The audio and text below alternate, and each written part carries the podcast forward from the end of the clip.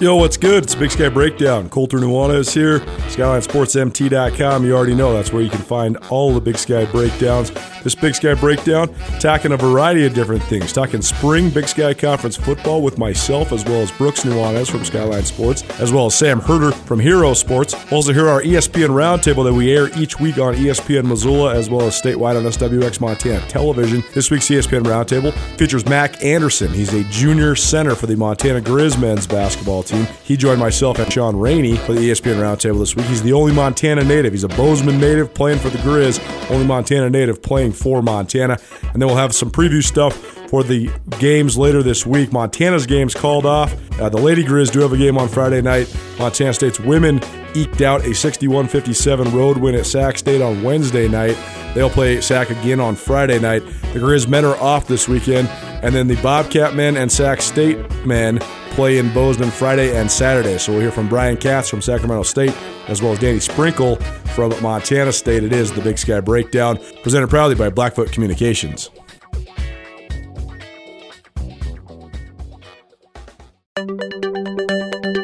Change is constant, and nowhere is this truer than with your company's network and network security. With an intelligent SD WAN solution from Blackfoot Communications, you have a scalable network that quickly connects remote offices and protects your business from downtime.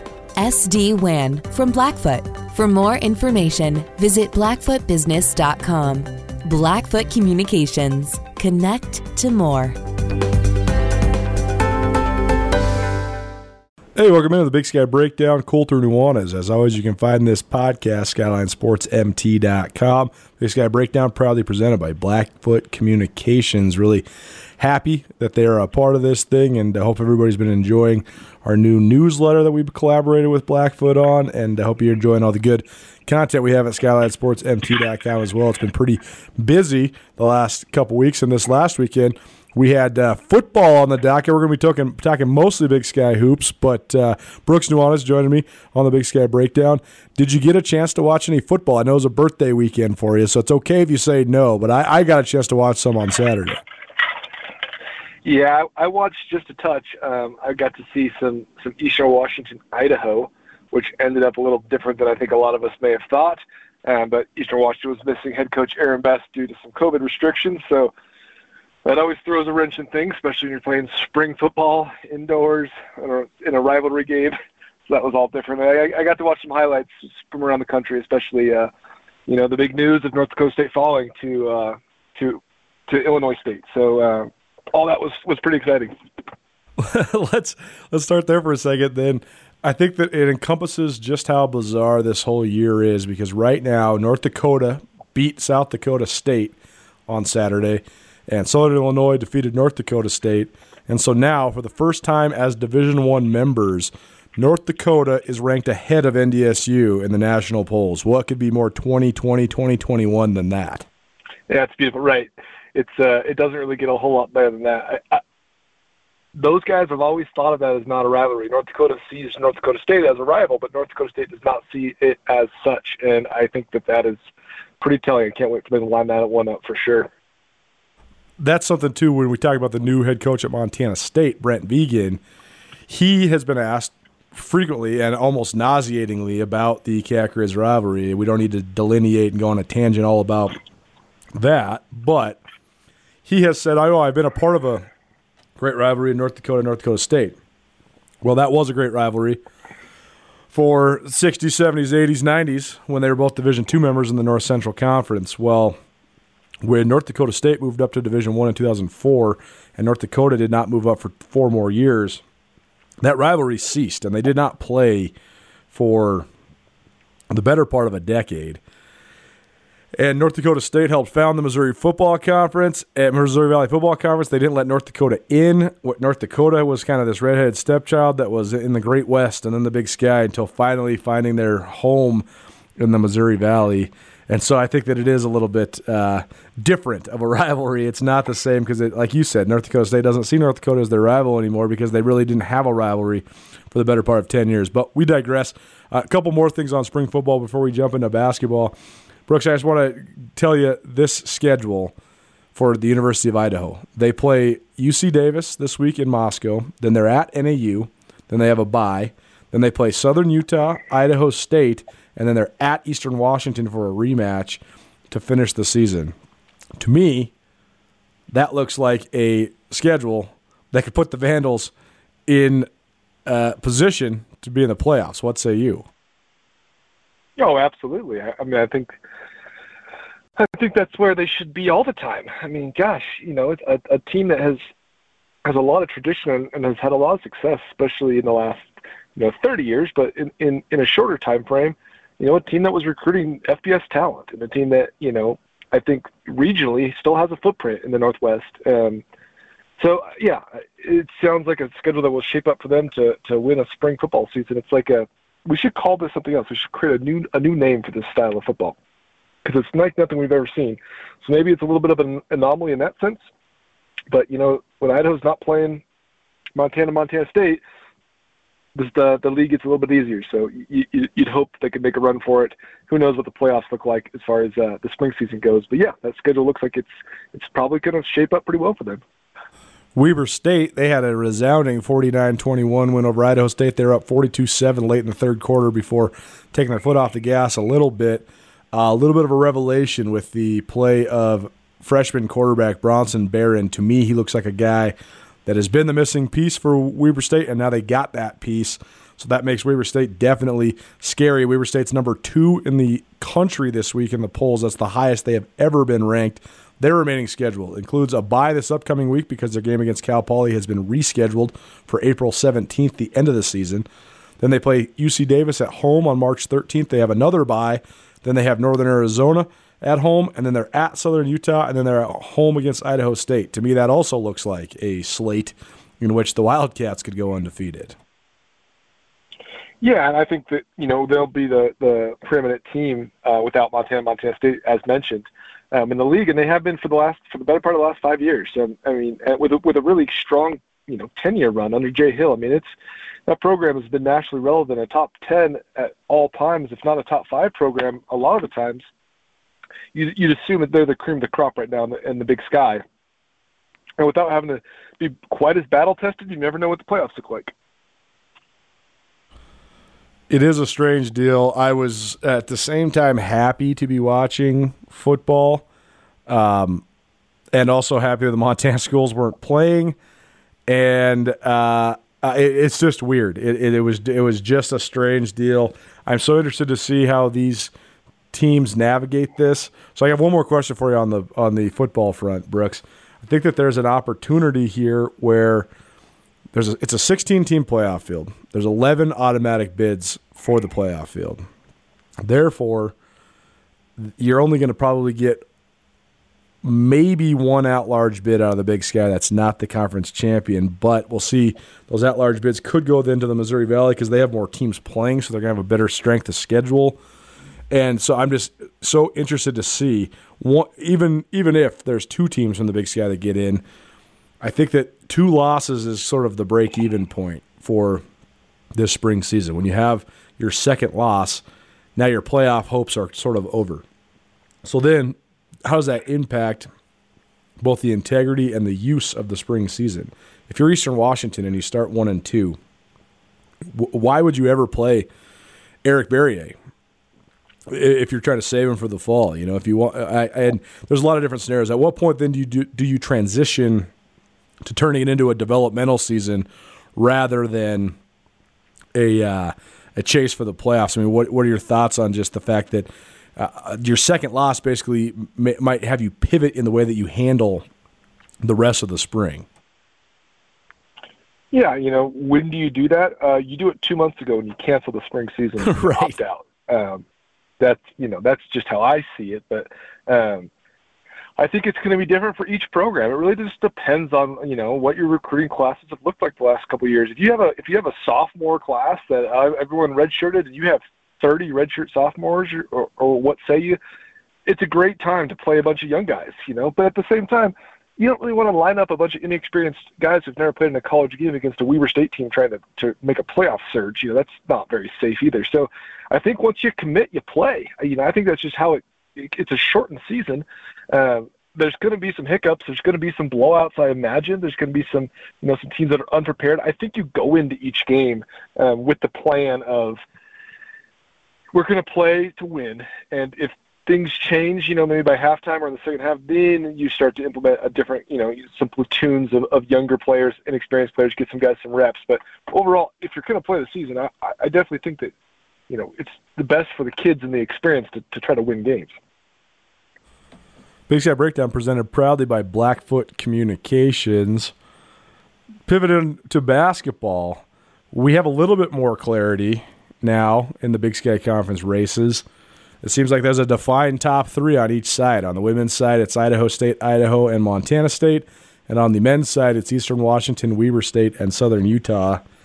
But I think it's hard to sort of delineate between the top three contenders. So, uh, Brooks, two part question on the women's side. Do we have a defined favorite going into the tournament? And do you see a scenario where any team in the league wins the tournament other than those defined top three? Um, I don't think that there's a defined favorite. I think that they're the top three, even four teams are are are pretty darn good. I, there's not an elite player, which is which is a difference. You know, the last handful of years, there's been at times multiple elite players on some of the favorite teams. We look back at Idaho with Mikayla Ferenz and Taylor Pierce, or even Idaho the you know the year before in the first year of Reno um, with with uh, Christina Salvatore. You know, it's got players that are that are first team all conference, almost unanimous, unanimously, and can be MVP candidates. Um, right now, like I think that the, there's going to be quite a few different uh, girls that get MVP votes. I think that there's, you know, kind of a smattering of good players, but they're not all on one team. And I think there's also some teams that are interesting. You know, I like, I kind of like NAU. I think NAU women have, they have five or six girls that can really play, and they have some experience. I love Loree Payne as a coach. She's a great motivator. She also does the X's and O's. One of the more well-rounded, uh, you know, younger coaches as well in the league. Uh, I, you know, that's a team that when I see play, I'm like, well, this team could beat anybody. You know, it's, it's all about do they have the three point shooting like some of the teams do. You know, Idaho has had the three point shooting for for years and years now, and Idaho State plays more of that bully ball.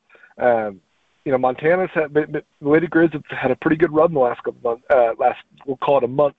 You know, they have a little five game winning streak in there, and they've played well in between there as well. So, um, you know, I, I think that the league is a little bit more open than it has been, and uh, and part of that's just due to the nature of, of the world these days. So there's a lot of uncertainty for everything. And I think in, uh, when it comes Boise time, I think up to five teams could win it. It is an interesting point that there's not just the one player. There's not the Savannah Smith or the Mikayla Ferenz or Taylor Pierce or you know. There's so many of these players that we've covered over the last several years that could just straight win you tournament games. I don't really know if there is one of those. You're right in the league, except for maybe Beyonce Bea at Idaho. I'm not sure. I'm so interested to see how some of the players then blossom on the biggest stage too, though, because I do think that we're about 10 games behind what a normal sample size would be as well because we didn't have the same non-conference and we've had all these cancellations. Usually teams are going into their 30 or 30 second games this time of year instead of just getting into the 20s. So uh, that should be a big impact. I think that the fact that there is not that one defined – elite. I, I think Darian White's an elite player. I just don't know if she can win you a game from a scoring perspective. Um, and, and, same with some of the other players in the league, to be sure. But then that brings me to the all conference stuff. We talked about some all conference stuff lately, but uh, it, I guess that we, we kind of agree that the Big Sky MVP should be from the Big Sky championship team. And so if we still have the regular season title to be determined, could be Idaho State, could be Idaho, could be Montana State if either any of those three teams win the regular season title, who is the MVP from each of those teams? Yeah, it's tough, man. Um, because there, there there are some some well-rounded teams there. I think Darian White from Montana State would definitely be uh, would get the nod in, in that case. I think Idaho State has several different players, but as far as the player, I think that maybe impacts the, the broadly impacts the, the most aspects of a game is Callie Bourne from Idaho State. I agree. She rebounds the ball. She plays on ball quite a bit. She can bring the ball up. Uh, she's a true point forward in a way. You know, she's a gal that lines up on the block during free throws to box out, as well as can bring the ball down the court. Um, not a ton of those in the league, really ever. I mean, it's kind of a unique position that she plays and, kind of her her playing style. Um, at times it's not the prettiest, but she definitely gets it done. Um, she passes the ball, rebounds the ball, and, she, and can make shots and, and score inside. So it would be Callie Bourne for me there if Idaho State wins it. I think Idaho State's the best team. Um, Dora Goles is another candidate from Idaho State, but she's much more of a scorer, and she definitely drifts in and out of games in a, in a kind of a beautiful way. I mean, she has a great style, one of the prettiest shots I've ever seen. To be honest, her shooting stroke is just tremendous, um, and she's developed, you know, over the course of her career, she gets better all the time, and that's kind of what, something you see from someone who ends up having an MVP style season. But still, she doesn't impact the game the same way. And then from Idaho, you know, Gabby Harrington, who transferred from uh, from Montana has had a great year. You know, she's she's had a lot of box scores of 18 and seven. You know, and you know she's rebounds the ball really well, especially for the, the style of scorer that she is. Uh, but Beyonce Bea is, and I hope we are saying her name right. We've never, I think we have it confirmed. I mean, it looks like Beyonce, but I think it's Beyonce, Beyonce Bea. Um, she's, I said it last year, the first time I actually saw her play, and I got to see her in the tournament quite a bit. Um, you know, she was my preseason MVP this year. I, I didn't really think it was all that close. Um, I think Darian White is probably the best all-around player in the league, but Darian White has times where she can impact the game so tremendously and have seven points. You know, she might not finish with seven, but it's late in the in the in the third quarter, early in the fourth, and she's got seven points. You know, she's she's three of of nine shooting. I mean, it's she can have underwhelming offensive performances, even though she usually does get to a point total that does help her team. Uh, Beyonce Bea is a is a true dominant style player at this level in the mid major college ranks. Um, she is a she is a 18 and 10 kind of player. Uh, she, she can score from everywhere. She's one of the most fluid uh, turnaround 16, 18 footers I've ever seen in the, in the women's league since we started doing this. Um, I think that she's a force that's going to you know dominate the league like she has this year as well as the next two years. I think that uh, the the player that could win you a game is her, and I think that she's done that for Idaho. Um, she would be my vote, uh, but I think Gabby Harrington would also be deserving on the Idaho side. Well, what about you, Colter? Same, kind of in the same alignment. Totally. I think that I had to see Idaho State in person to know exactly who I was defining as their top player.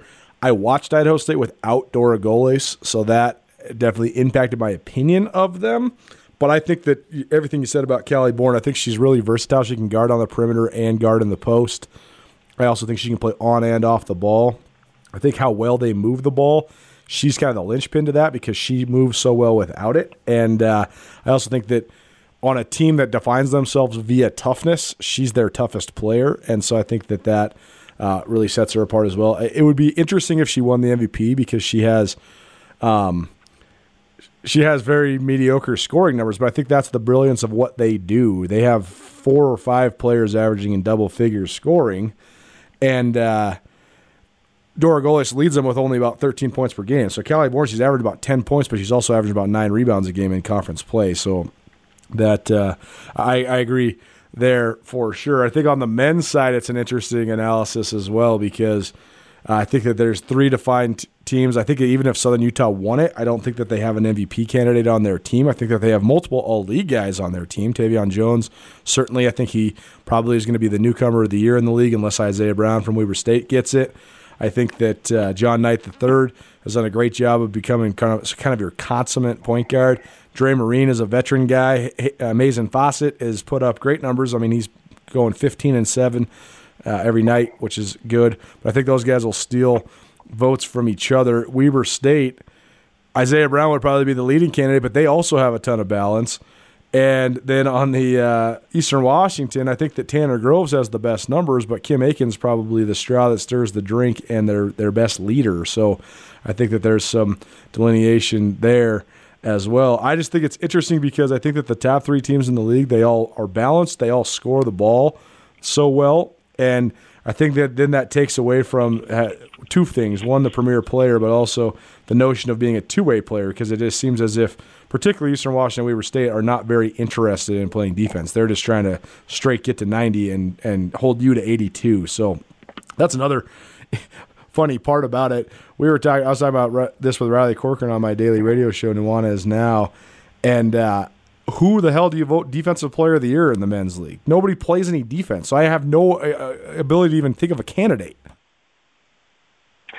That's funny. I, I got to make. I'll, I'll make my MVP notes and I'll get to the defense because I, I think I do have an, a slight opinion on that. But um, the MVP to me, I, I don't even think that if Eastern, it's from Eastern Washington, and I don't even know if they if they didn't win the league, I would still vote for an Eastern Washington player.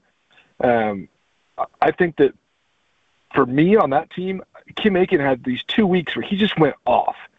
And one of those weeks was against Montana. And Kim Aiken happens just to fuck Montana up. And that's just kind of how it goes. And they have no answers for him. They never have. I don't think they ever will.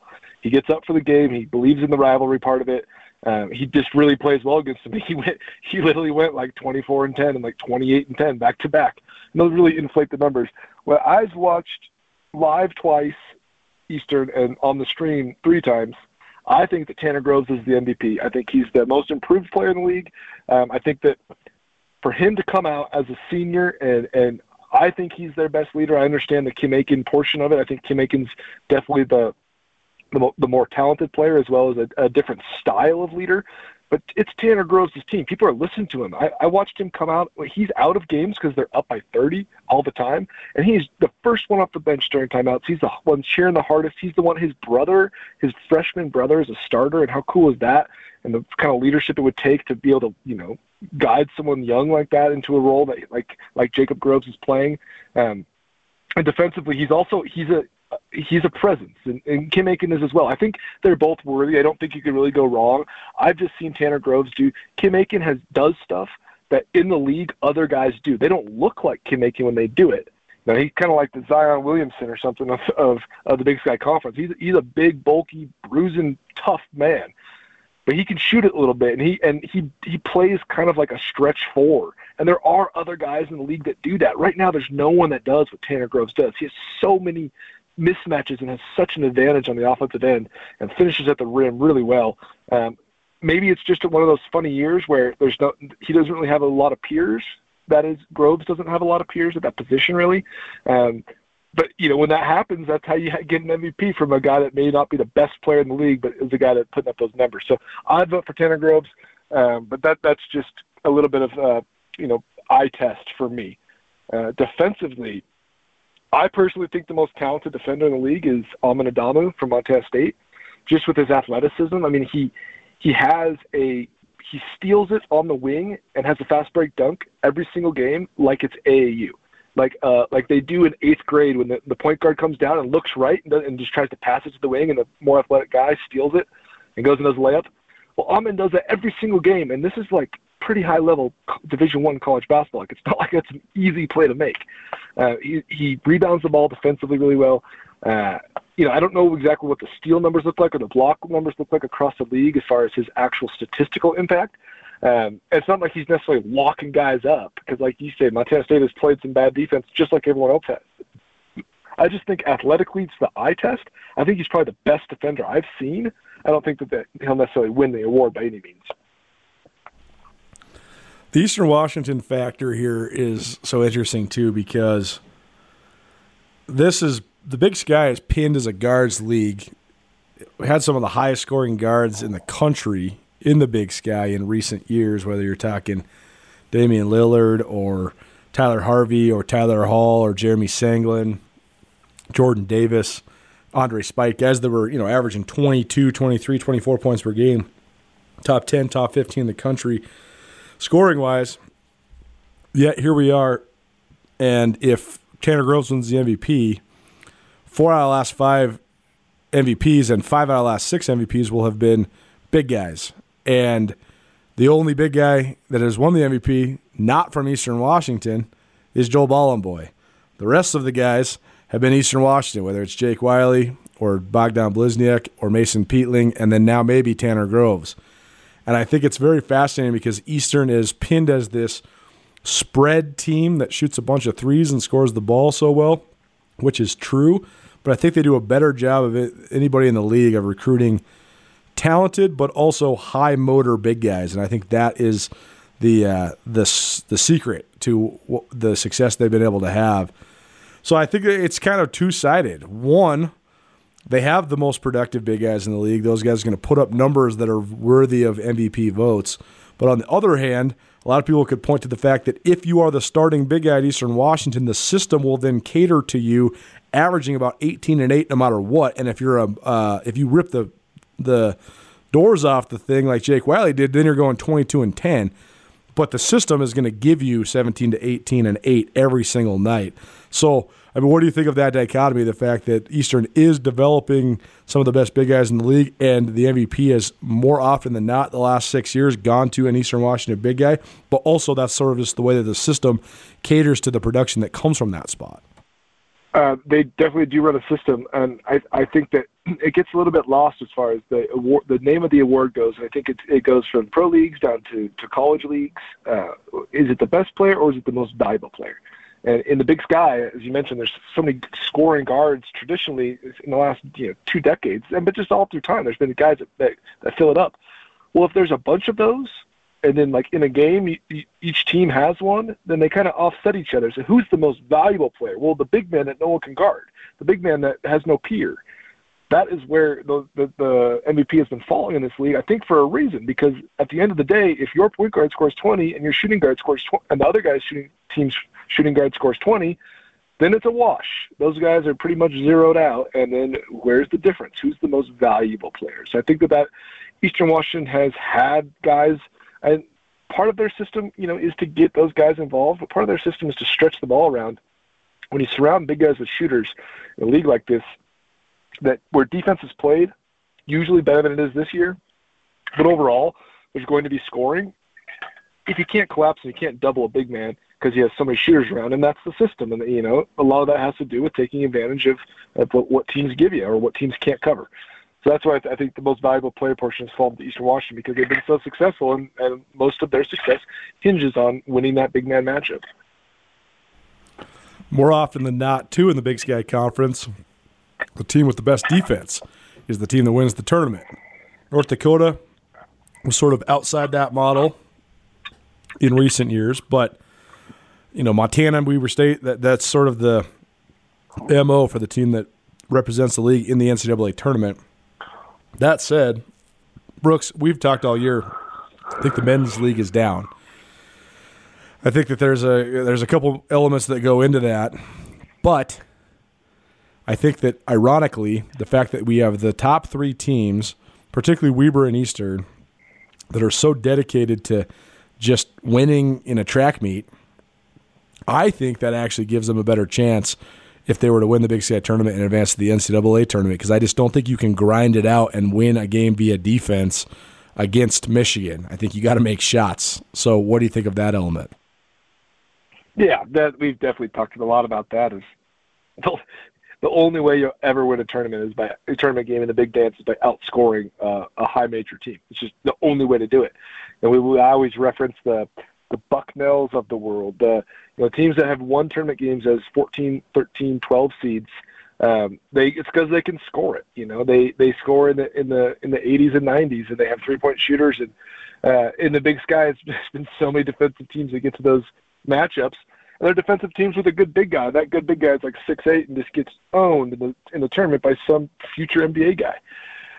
So yeah, I, I agree that the I think that the all three teams that have a chance to win it have a better chance than than years past to maybe win a tournament game.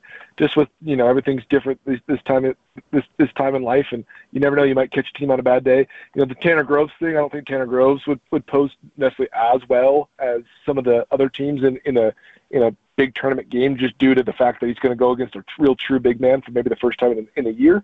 Uh, but yeah, like I like Weber State who gets up and down and, and can score. I mean, I like what they do and and a lot of their different pieces. That it seems like a real fun tournament team to me. Big Sky Breakdown presented by Blackfoot Communications.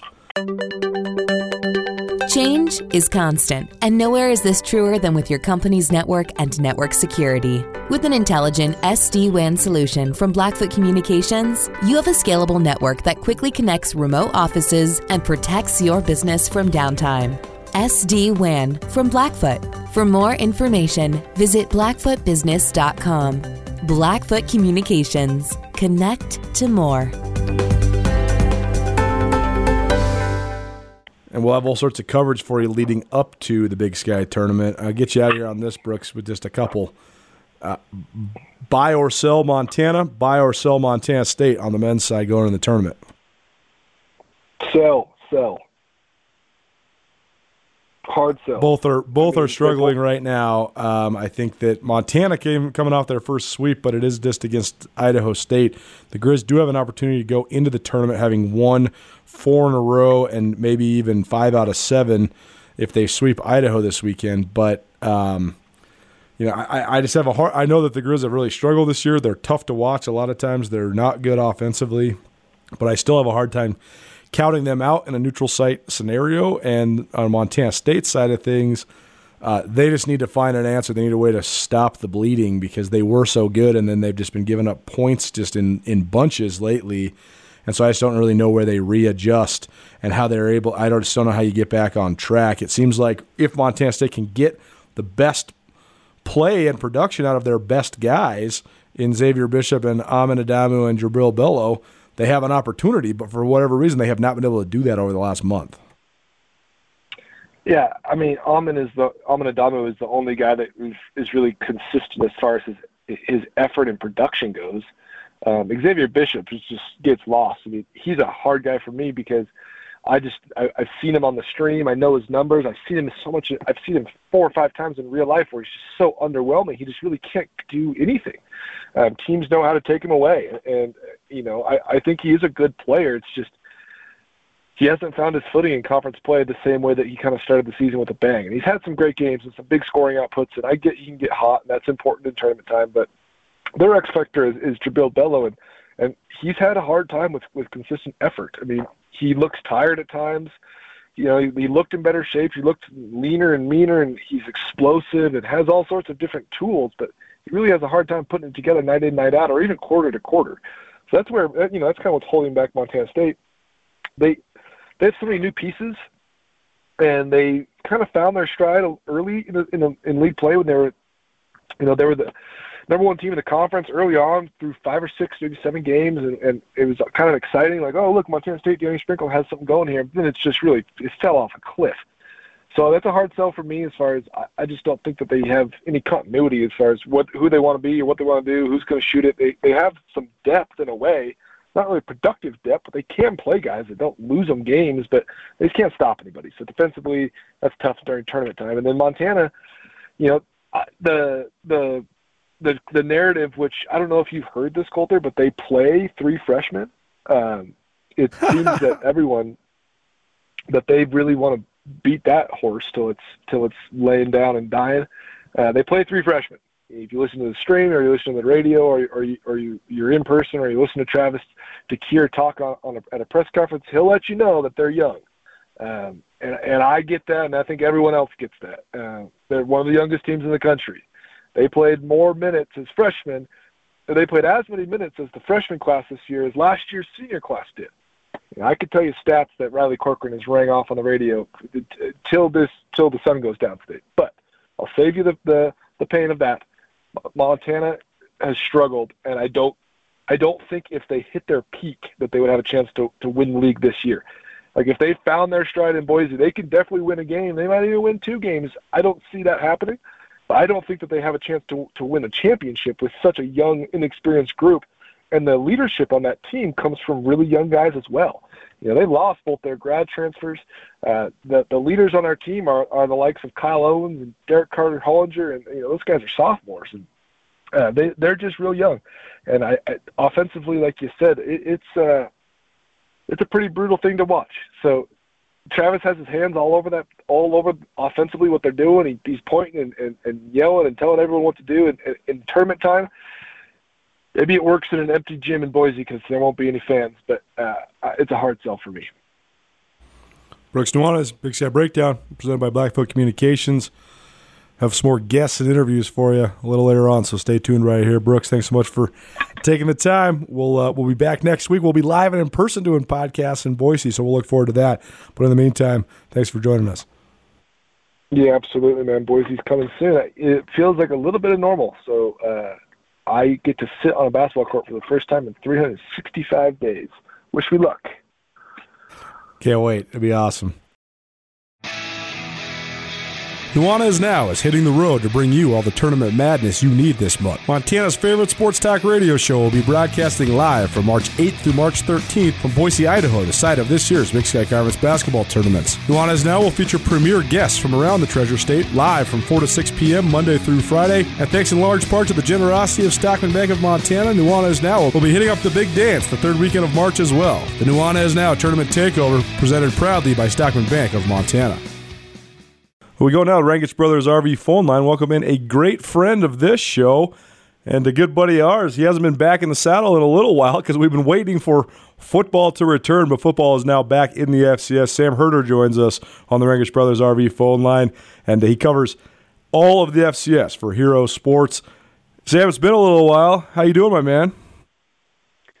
Yeah, things are going pretty good. Uh, we finally made it to the, the spring season after – uh, up and down summer into the fall, and then we hit January, and you know there there's some some major opt outs, obviously, and you know a little uncertainty about whether the spring season is going to happen. But here we are, and had a full week last week and another full week this weekend, and uh, things are off and rolling. So it's pretty exciting to be covering uh, the FCS right now. I know in my role at Skyline Sports covering the Big Sky, there was so much of uh, uncertainty because there were so many different states that were represented and so many different situations that everybody was in. And there was a lot of apprehension coming into the spring season. Is it going to happen? Is it not going to happen? Which schools can feasibly make it happen? And then when the Montana schools dropped out, it sort of uh, lulled a lot of that anxiety because I think there's some schools in the Big Sky that uh, can more realistically – go forward with this just because, you know, either they're in California or they have indoor practice facilities or whatever. But seems as if the main league is the premier league in the FCS, and that's the Missouri Valley Football Conference in terms of the steadfast uh, desire to play. So, uh, just from a national perspective, and then kind of the two power conferences out west, what did you think about the way each one went about it, and why do you think it is that the Missouri Valley is just charging forward and there's so many teams from that league that are participating? Yeah, I mean the the Valley was very motivated to play even back in in, in the fall. I know their commissioner Patty Viverito uh, was very adamant in the summer, you know, saying she believed that the playing in the fall could happen and they could make it work. And then obviously, you know, dominoes just started to fall pretty quickly. And I think the Big Sky was the first big conference to go out, and then the CAA opted out of the fall, and then the Valley, you know, followed suit from there. But you know, going into the spring season, you know, every team was on board. Indiana State kind of came out of nowhere and uh, decided to opt out of the spring season. Uh, Indiana State was the only program to do so. I I, I know that ruffled uh, feathers within the Missouri Valley Football Conference just because they they didn't completely revamp their schedule, but they had to switch some teams out uh, here or there. And uh, but you know, overall, not, not a huge deal with Indiana State opting out just because they are you know kind of a, a bottom tier team in that conference. And then you know, with the Big Sky, honestly, the Big Sky was was one of the conferences I was more nervous about uh, as far as you know a conference as a whole opting out. I mean, when you have three of the top five teams uh, you know, not per, not participating in Sac State and Montana Montana State. Uh, then you had you know a couple schools in in California where you're wondering if they would be able to make it to work, you know, be able to make it work. You have Eastern Washington in that part of the country wondering if, if they'd be able to make a spring season work. And so I was I was a little nervous about the Big Sky maybe going, you know what, it's, teams are just way too spread out and, and it's gonna be hard to make this spring season work. So let's just opt out as a whole. Uh, but I mean, it's a good thing that uh, that the the Big Sky decided to to go on with the spring season, and they have some games coming up uh, this weekend. So I I know it's it's a you know competing for that Big Sky title, probably a big asterisk next to it, just because of those teams that did opt out. But you know, there still are a good chunk of teams uh, playing in the Big Sky this spring. Sam Herder joining us from Hero Sports, breaking down the FCS as a whole as football got underway in the FCS last weekend. And Sam, talk about that element of it. You mentioned Indiana State, the one school that topped out of the Missouri Valley Football Conference. So it seems as if the champion of this spring season will be a, a valid and uh, um, it will be a legitimate championship. But then when you get to the playoffs, you will be missing some key subjects. So where are we at with just with what teams are currently chasing? I mean, eh, if and when NDSU wins another national title, is this does that come with an asterisk too, or or not? I, I don't really know how to put this into perspective.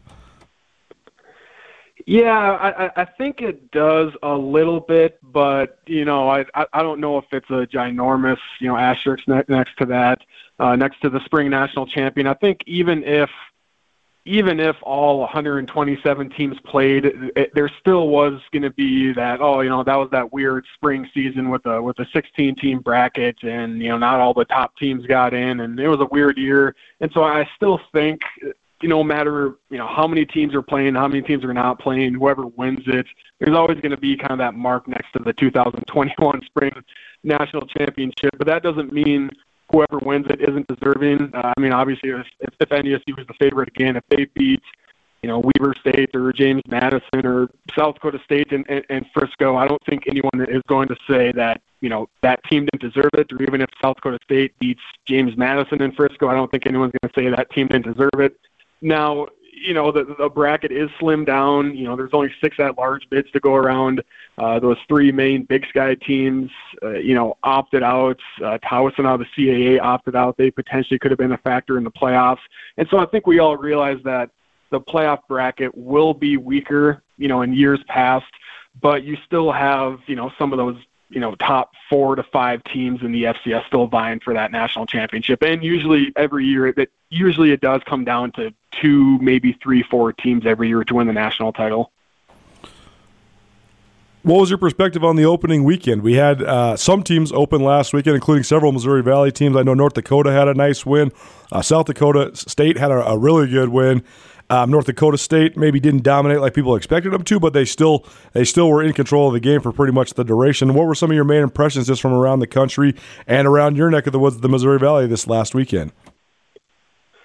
Yeah, you know, it, it felt you know a little more normal than I expected watching FCS games. You know, obviously you know, living in Minneapolis, you, you wake up and it, it's it's cold out and it's February and you're not really expecting to be watching FCS games. But once you kind of got you know you know into the into the routine or into the into watching a bunch of streams at, at the same time. It kind of felt like a normal weekend of, of watching FCS football, and you know there was you know you could tell that for some in some games and some teams this was their first game action in quite some time, but you usually get those game one uh, you know rust uh, you know, you usually get that in a normal fall season anyways. But, you know, overall, I thought it was a pretty clean and crisp looking uh, first weekend in the FCS. South Dakota State had that huge win against Northern Iowa. I thought that was a well played game.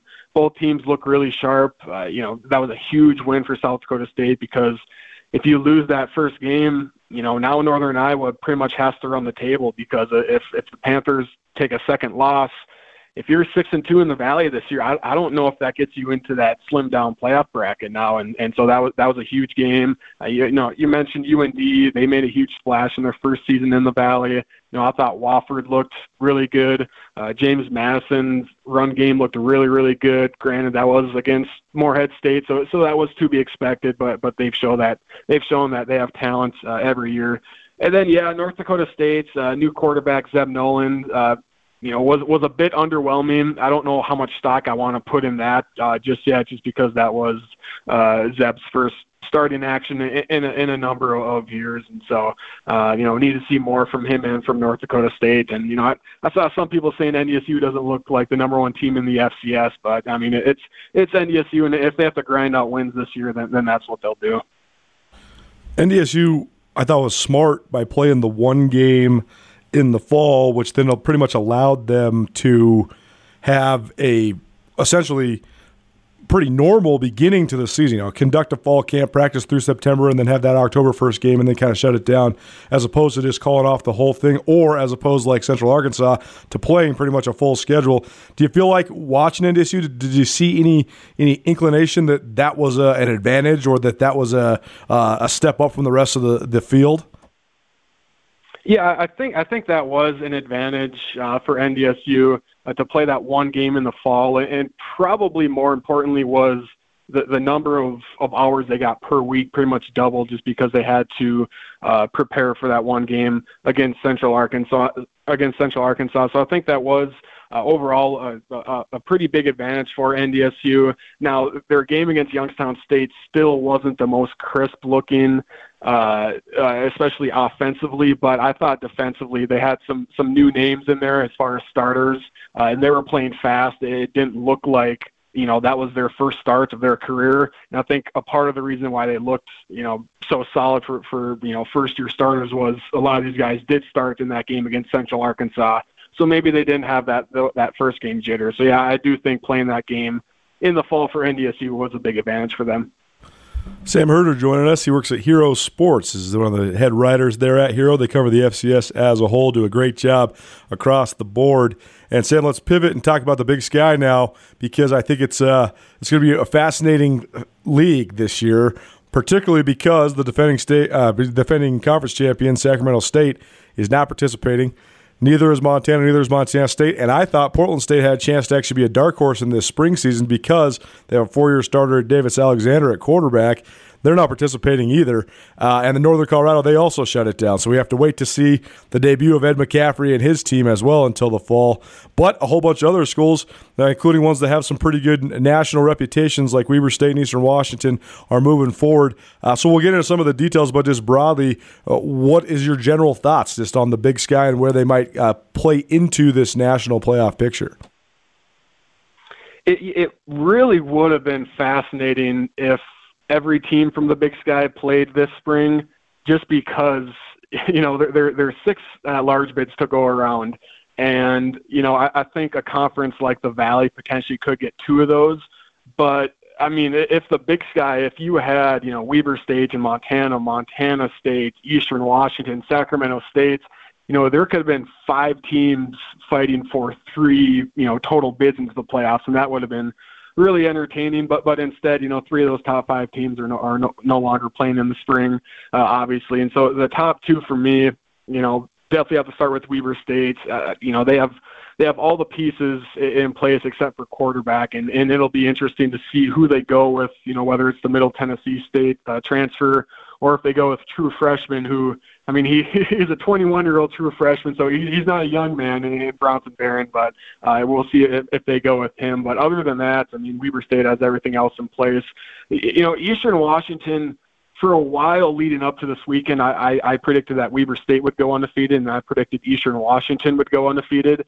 I, I actually think Idaho is, is going to take down Eastern Washington uh, uh, in this weekend's matchup. It, the Eagles have had an interesting few weeks. You know, uh, they've had a few assistant coaches uh, resign uh, to look for other opportunities. Uh, Eastern Washington, Eastern Washington's depth chart that they came out with.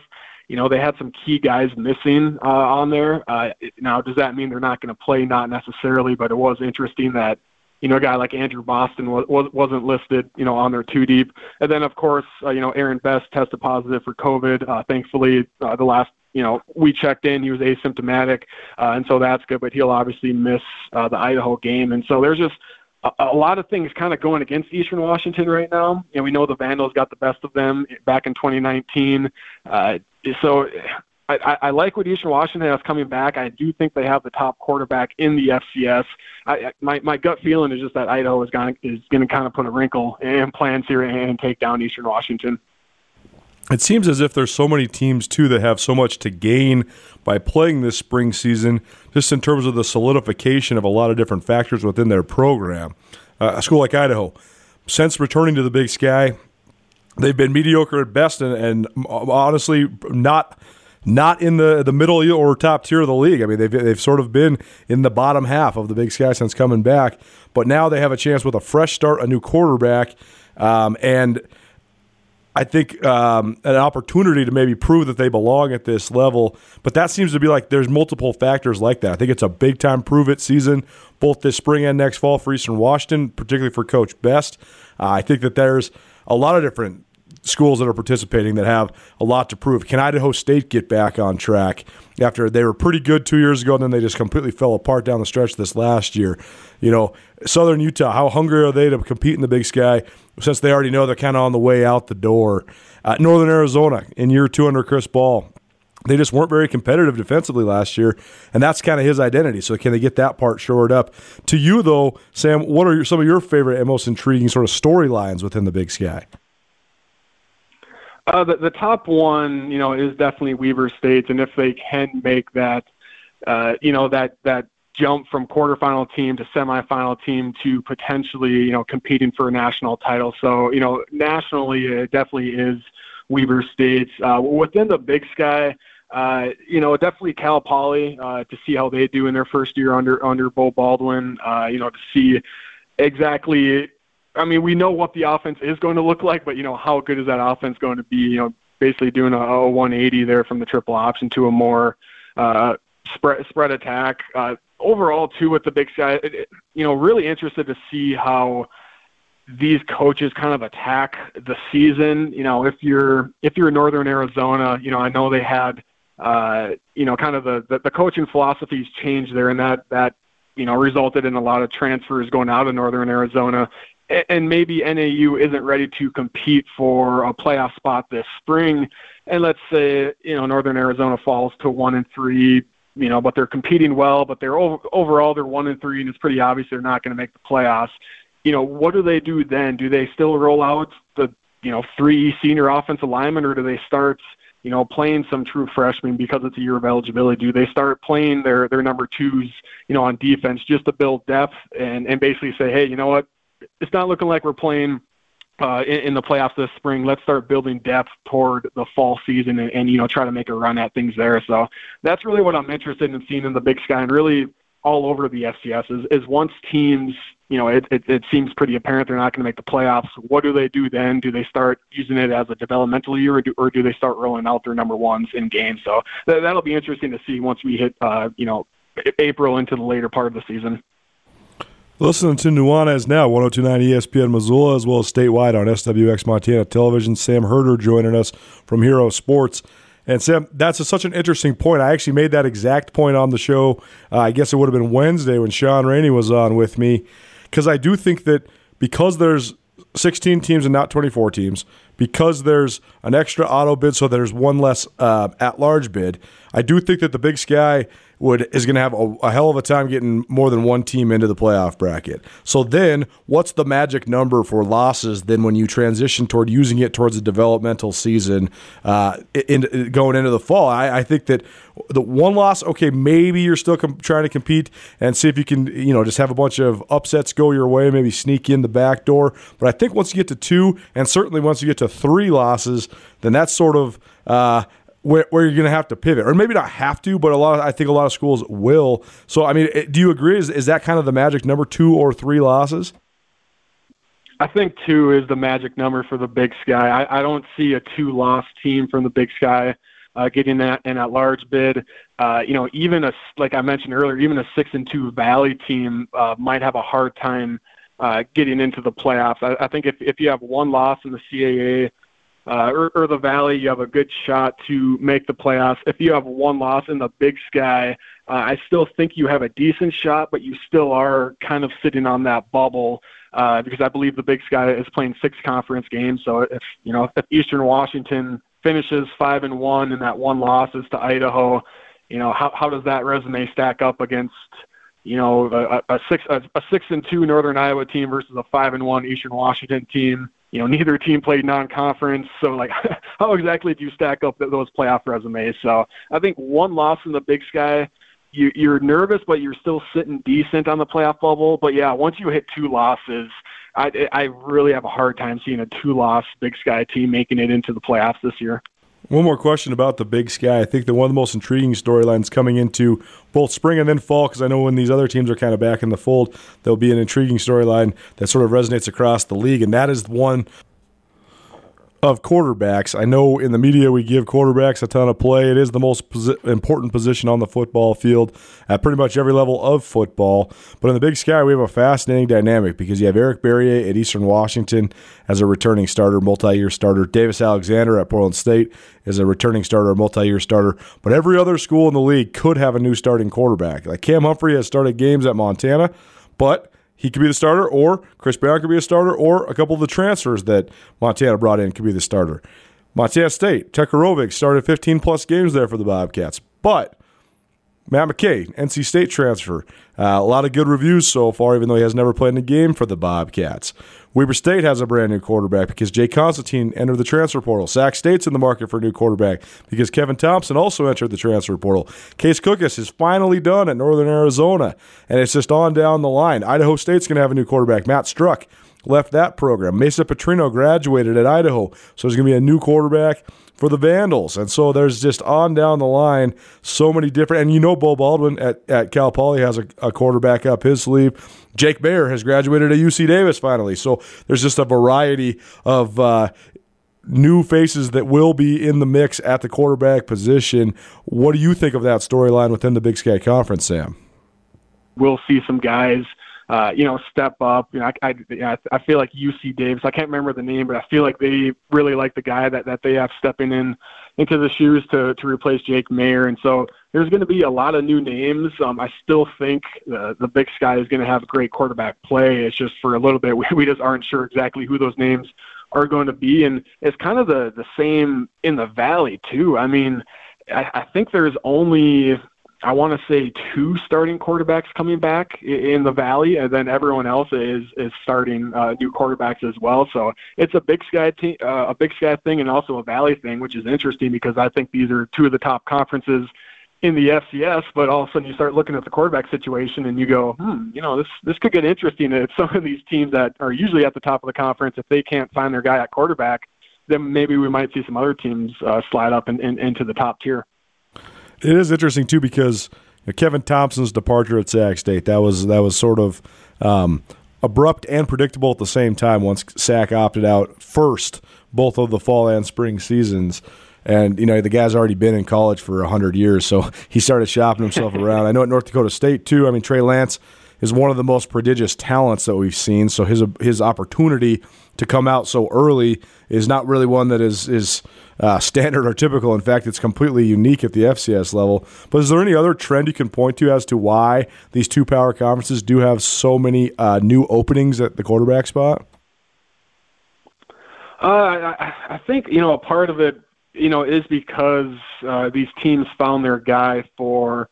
Uh, you know, it seems like a lot of the, these teams have, you know, two or three year starters, whether it's, you know, going to the Valley, whether whether it was a guy like Easton Stick or a, guy like Taryn Christian, you know, Case Cookus going to the Big Sky. Case Cookus was around uh, for for a while. Uh, Jake Maier was there for a few for a few years at UC Davis. So I, I think it was just one of those things where you know these programs had a freshman or a sophomore step up as their starting quarterback, and then they felt great about their quarterback situation for two or three years, and then all of a sudden all these guys graduated or or, or moved on or transferred uh, all you know all in the same year. So now it's just one of those one of those weird years where you look at the Valley and the Big Sky, like we said, and you know you can count on you can count on one hand how many returning starting quarterbacks are, are coming back. Sam Herder joining us from Hero Sports, and Sam, we'll get you out of here on this give us a bold prediction or two for what you expect this spring season to be like. I mean, are we going to see the status quo? Are we going to see the Bison holding the trophy at the end of this thing, or or what? What are some of the uh, the things that maybe could be atypical about the football action these next several weeks in the FCS? Uh, you know, it's it, it's it's it's hard to predict against NDSU uh, right now. I still see them making it to Frisco. Uh, you know, now whether a team like Weber State can knock them off, I, I think that depends on, uh, you know, de- depends on, on the quarterback spot for the Wildcats. But I guess my my one bold prediction, or I don't, I don't know if it's overly bold, but I do think Kennesaw State has, has a pretty decent chance to make it to the semifinals. Uh, you know, that'll be a, a new name. Uh, usually we see a team from you know, the Valley, the Big Sky, and the CAA make up the Final Four. Uh, but I do think Kennesaw State uh, from the Big South has a pretty good shot to make it to the semifinals because they, they really should roll through their regular season undefeated. That should get them a seed, um, and I think that could you know propel them to making it to the semifinals. So that's not an overly bold prediction to have Kennesaw State in the semifinals. They they have been you know making strides every year, but you know when you look at all the past semifinals, it usually is the same suspect. So you know, we might get some new blood in there this year. He's Sam Hero. You can find all his great work, Hero Sports. Sam, tell people what you got cooking and just how to follow you, how to find all your awesome writing and, and coverage, and your awesome social media and all that stuff too. Yeah, uh, my Twitter handle is Sam Herder FCS, and our website is herosports.com. Uh, you know, we'll we'll be covering uh, the FCS all season all, all season long, uh, doing fun stuff like releasing our top 25 predictions or our top 25 ballots, our, our playoff predictions. You know, trying to figure out what the playoff bracket is going to look like, sprinkling some some player features and all that as well. So I uh, would love to to interact with everyone on Twitter as well at Sam Herder FCS. Sam, appreciate it, man. It's nice catching up with you, and uh, be well. Stay warm out there, and we'll uh, we'll cut, we'll talk to you soon. All right, that sounds great with me. Thank you for having me on. Hey, it's Colter Nuanez from Nuanez Now, your favorite daily sports talk show. We appreciate everybody that's been listening in. If you have been listening in, you know that I have a bunch of great guest hosts that join me each and every week. We're taking this show on the road. We're headed to Boise, Idaho for the Big Sky Conference tournament. Riley Corcoran will be one of the prominent guests on the show. And Riley, we're excited to broadcast from Boise at the Big Sky tournament next week. Colter, there's no better time than tournament time, and we are so lucky not only next week in Boise, but the following week as well. We are taking this show on the road. I'm not not sure Boise and Indy are ready for us, but here we come. We will be making an appearance at the big dance as well in Indianapolis, Indiana to cover the NCAA men's basketball tournament. It should be fun. Thank you to all of our great sponsors for sending us on the road, including Stockman Bank, Nick Tabor of Westpac Wealth, Carl Tyler Express Lube, Aspen Sound, and Crawford's Automotive. Nuanez now each and every weekday from 4 to 6 p.m. right here on 1029 ESPN Missoula, as well as statewide on SWX Montana Television. Change is constant, and nowhere is this truer than with your company's network and network security. With an intelligent SD WAN solution from Blackfoot Communications, you have a scalable network that quickly connects remote offices and protects your business from downtime. SD WAN from Blackfoot. For more information, visit blackfootbusiness.com. Blackfoot Communications. Connect to more. Welcome into the ESPN Roundtable. The ESPN Roundtable is presented by Paradise Falls of Missoula. ESPN Roundtable airs right here on Nuanez now in the five o'clock hour each and every Wednesday, as well as Thursdays at noon time, right around lunchtime. And uh, Paradise Falls, they are the presenting sponsor for our bracket challenge. We can't talk about the, that with this guy that's on the call. We don't want to get him in any trouble, but be sure to tune in with March Madness coming up. We will have a big bracket challenge, a ton of prizes for all you out there. So we hope everybody enters a bracket and gets involved in all the fun that is the NCAA basketball tournament. And it's almost tournament time. We welcome in to the ESPN Roundtable Mack Anderson. He is a junior for the Montana Grizz men's basketball team. Our second week in a row having a Grizz guest, which is fun. And Mack, let's uh, let's get the bad news out of the way first. The games this weekend against Idaho uh, are called off. We all know the reasons why. Uh, but here nor there, as an athlete, though, how do you adjust your mentality? Because I'm sure these cancellations have been really frustrating for you guys. But at the same time, now this is the end of the year, so now you have to just move on and get ready for the tournament. So, what's that transition like? Yeah, I mean, it's obviously tough. Uh, you got stuff happening. It feels like every week something's going on in our league, but uh, there's nothing we can do about it. Um, I think we're trying to maybe get some games in this weekend before the tournament so we can play and not take that whole week off. But regardless, we just got to control what we can control and get ready for next week. Mack, do you want do you want the hard question first, or do you want me to save that for later and, and go with some softballs to start? Well, we can go with the hard question. all right, here all right, here we go. Have you ever committed a foul where when the refs call you for one that you actually think that it was a foul? because you seem to have a shocked look on your face almost every single time with the refs. uh, yeah, I mean, I, I, I, I think that some of them are fouls. Um, obviously, like you said, I think some of them aren't, but I definitely there's some times when you know it's a foul. what's that? What's that like when you go back and, and look on film or something like that? If you're like, man, that was not a, a, foul and you're freaking out against the ref a little bit, and then you look back and you're like, okay, maybe it was, or do you, or you're not going to admit that. Uh, no, I'll admit to that, but I'll also say that it, it goes the other way around too, where you know you say that that it's not, but I mean, yeah, I do foul. I do foul. it's good. It's take pride in your fouls, man. My, I'll tell you a story. I swear to God, I made the varsity basketball team in high school only because of my ability to foul. My dad's best friend paid me five dollars a game to foul out. Sorry, I got a call there. I will edit that part out. My dad's best friend, he paid me five dollars a game my senior year of high school, foul out, and then he told me he'd give me a hundred dollar pickle barrel gift card if I fouled out every game of my senior year, and I did it. So take pride in your fouls, Mack. Make them worth it. I love it. That, that, that sounds like some like bounty gate stuff Yeah, going yeah, on right? in high school, Colter. I know. I I'm know. sure that they were, you know, suggested to be hard fouls too. So I don't know. That's right. Well, when you're when you're a six foot one guy playing center, it's not that easy. Uh-huh. Mackie Anderson joining us on the ESPN Roundtable. He is a junior for the University of Montana men's basketball team, as well as a Montana native, and that's the part I want to get into. Mack, you kind of one of the only guys from this state representing in this state right now, and I know it's been sort of a common storyline of your career because there hasn't been that many Montana guys that have played for Montana. But here, now that you've been doing this for a handful of years now, what's it been like just representing Montana and kind of getting some media exposure as the guy that's from Montana playing for Montana?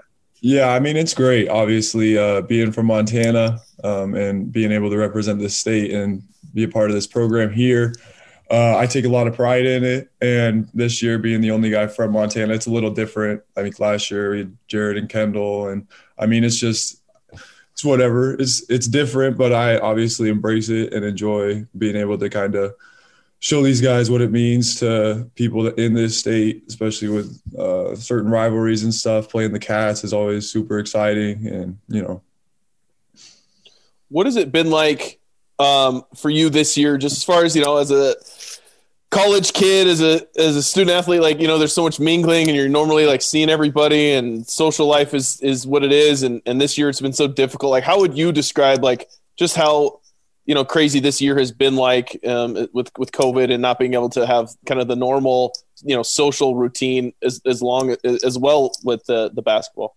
Yeah, I mean it, it's it's tough. Um, I think socially, obviously, is a big part of this whole experience. So it's definitely a lot different. Uh, I feel for our team, it's tough because we got a lot of new guys, so they haven't really experienced that. And obviously, Missoula is a great college town, so it's been tough for them. But we're getting through it. Uh, I mean, it's just different, but nothing we can do about it. So. what sort of stories do you tell the young guys? You know, like, hey, this is a somewhere we might be able to go, or this is something we might be able to do when we get back to normal. Because we, I mean, we talked to Josh Bannon last week. He's like, man, I haven't done anything. I don't really even know about Missoula and Yeah. hanging out in Missoula. So, what sort of things do you tell the young guys? Like, hey, this is maybe what we can get back into.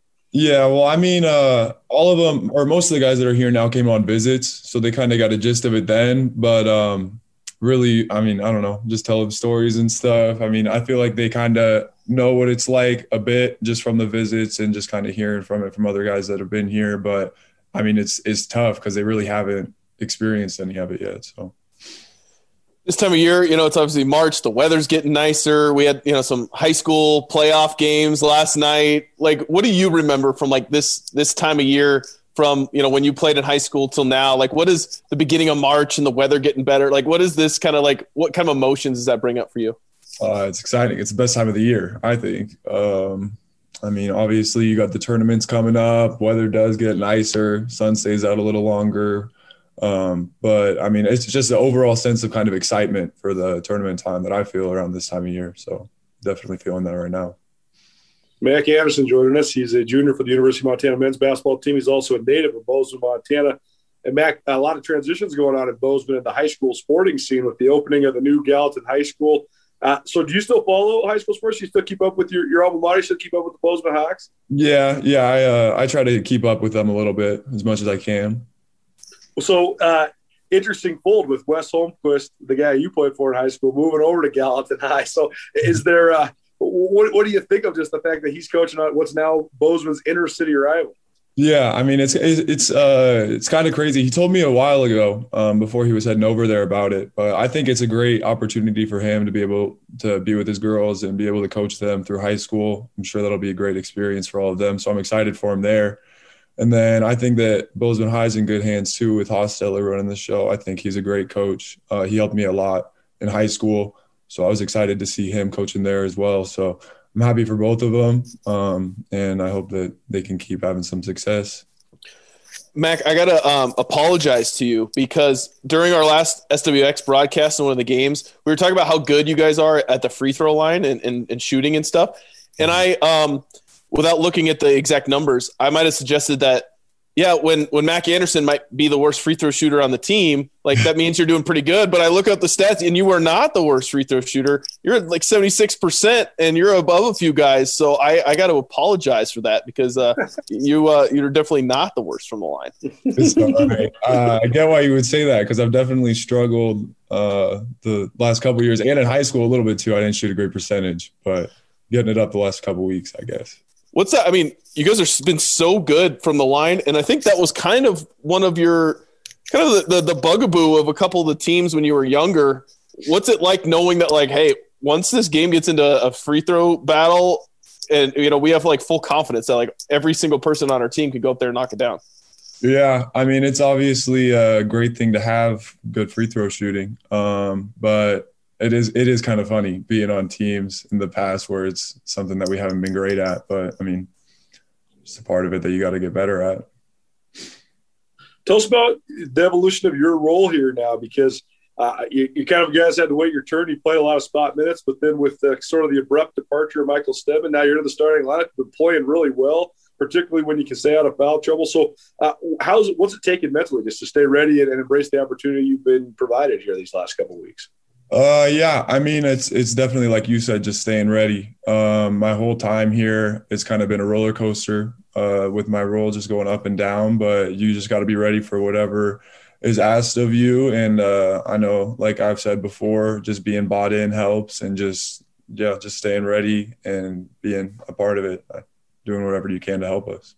This this day and age, it's so easy for guys to walk away. This is something that we've talked to coaches about a lot. I mean, it seems like if something doesn't go your way even for a month, guys are looking to be out. They want transfer. Mm-hmm. Does the fact that you you grew up wanting to play in this state does that help you stick with it? A hundred percent, yeah. Uh, for me, it's a big part of it. Um, I mean, like I said, you just grow up being a part of it and just watching it. Uh, it's kind of what I always wanted to do. I didn't know if I wanted to play here at Montana State, but obviously made the decision to come here. And uh, I mean, it, it means a lot to me to be here and to be able to play here. So I, I think it definitely does help with it a little bit. How would you describe? You know, I, I mean, talk to you when you came in as a as a freshman. You're like, I, I need to, I want to bulk up a little bit, get a little stronger, and then work on you know developing skills. How would you describe how you've done in that process of like working on certain things? And then obviously you're always kind of trying to get better. So like, what are some of the things that you're still trying to work on and improve and add to your bag? Mm-hmm. Um, I think that I've definitely gotten a lot stronger. Uh, my weight hasn't changed a ton, which has been it's frustrating at times uh, when you're trying to gain weight and you can't. But I can def I definitely feel stronger. I, I, jump higher than I did in high school, and I mean, even though I haven't gotten a, a ton bigger, I do definitely feel stronger. But I mean, one of my goals for this next year is to put on some more weight. Obviously, um, I mean it's easy to say that, but it's it's it's obviously shown that it's kind of hard to do. Um, yeah. But uh, but yeah, I mean, I think that I've definitely gotten stronger. Uh, defensively was a big adjustment when I first got here. Um, I didn't really play a lot of defense in high school. I blocked a lot of shots, but I was just kind of taller than everyone in Montana. but, but um, I think that was a big part of it for me coming in, and then just being more confident on offense. And I mean, it's just it's a it's a different level here, obviously. What's your what's your vertical now? Ooh, uh, high thirties. We haven't Ish. tested in a while. Yeah. Okay. Because I was gonna say, if you want to give me and Colter like an inch or two, we'll give you a couple pounds. Yeah. We can make a trade there, and then we'll be good to go. That's funny.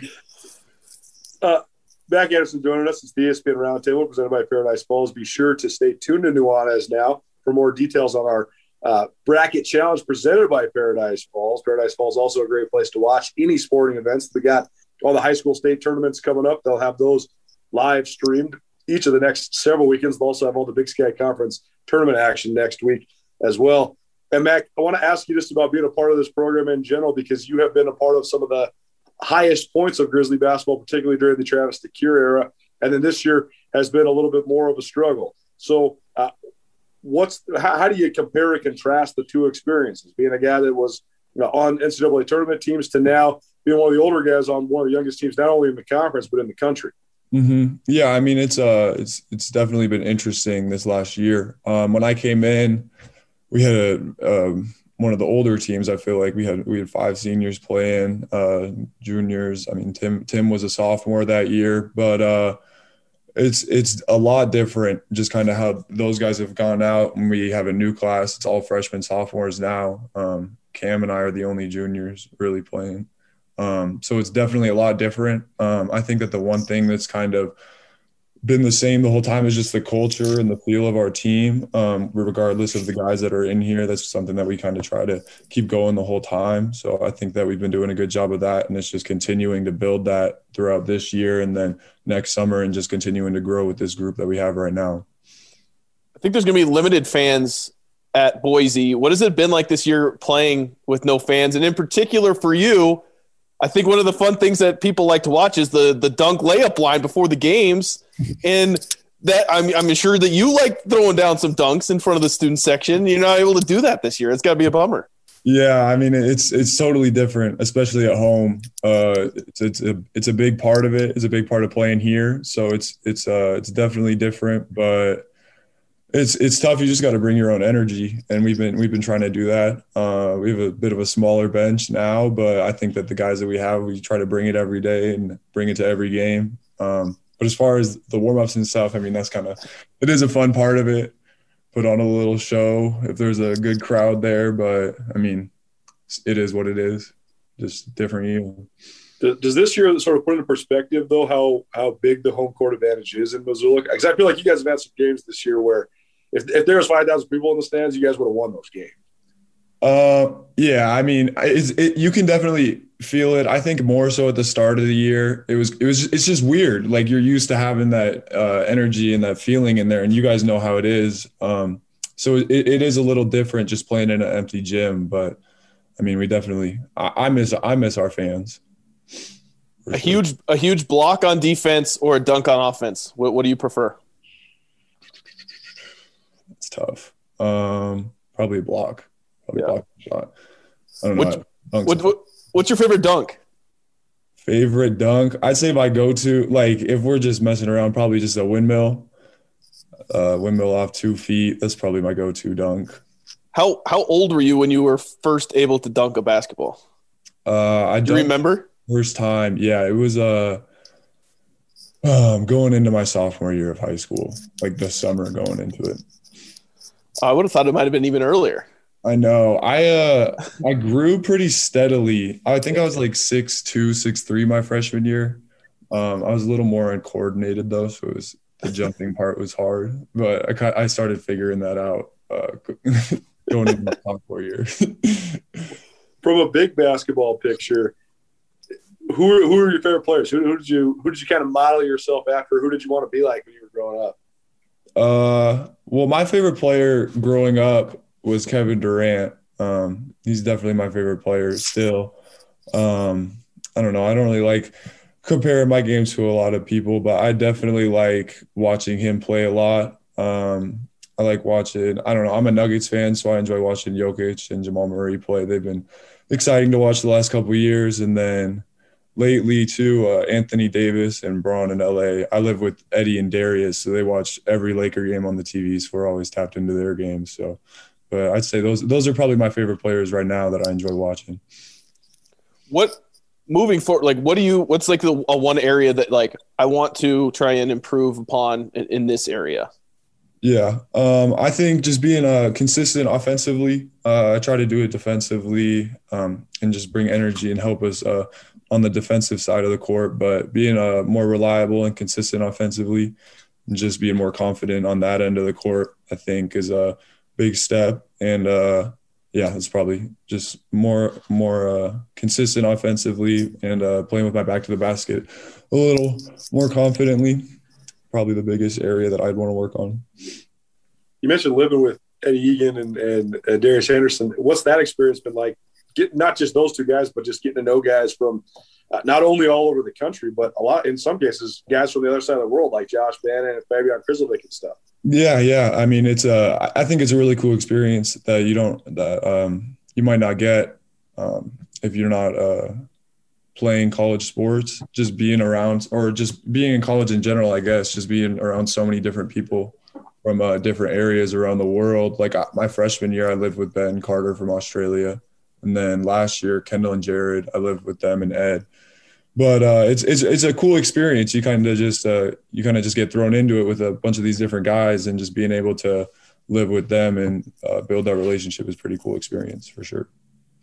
Are we how are we excited for for Boise? I know it's going to be different. I think you guys have to wear some ankle monitors and you can't go anywhere. So I imagine maybe bring in some of the the game consoles and playing a lot of 2K. I know that's been kind of big for you guys. Is that what we're kind of looking forward to here? I think so.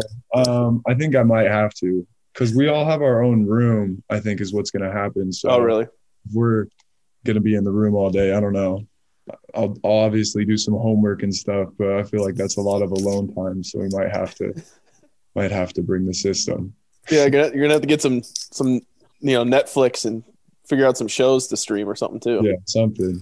But I'm really excited. Um, I mean, freshman year, obviously we didn't get to have it last year, but freshman year, just like the energy and the feeling in Boise and just having everyone in that town is it's all downtown too. So it's kind of a cool experience. But we'll see how it is this year. I feel like it'll be a little different, but that same kind of general excitement will be there. Sure. Mack Anderson joining us on the ESPN Roundtable, presented by Paradise Falls, Missoula. Mack, we'll get you out of here on this. Then it's easy to forget or easy to remember that the Montana Grizzlies are the two-time defending champions in this tournament. It seems like forever ago that you guys were cutting down the nets in Boise, but uh, a lot of coaches in the league say, "Hey, that's still the team to beat. Until you beat them, they're still the team to beat." So, do you guys take pride in that element? And what is it going to take for Montana to make a run next week in Boise? Uh, yeah, I mean, I, I think that we definitely take pride in that. Um, being able to win the tournament freshman year was was really cool experience. Um, really glad that I was able to be a part of that team.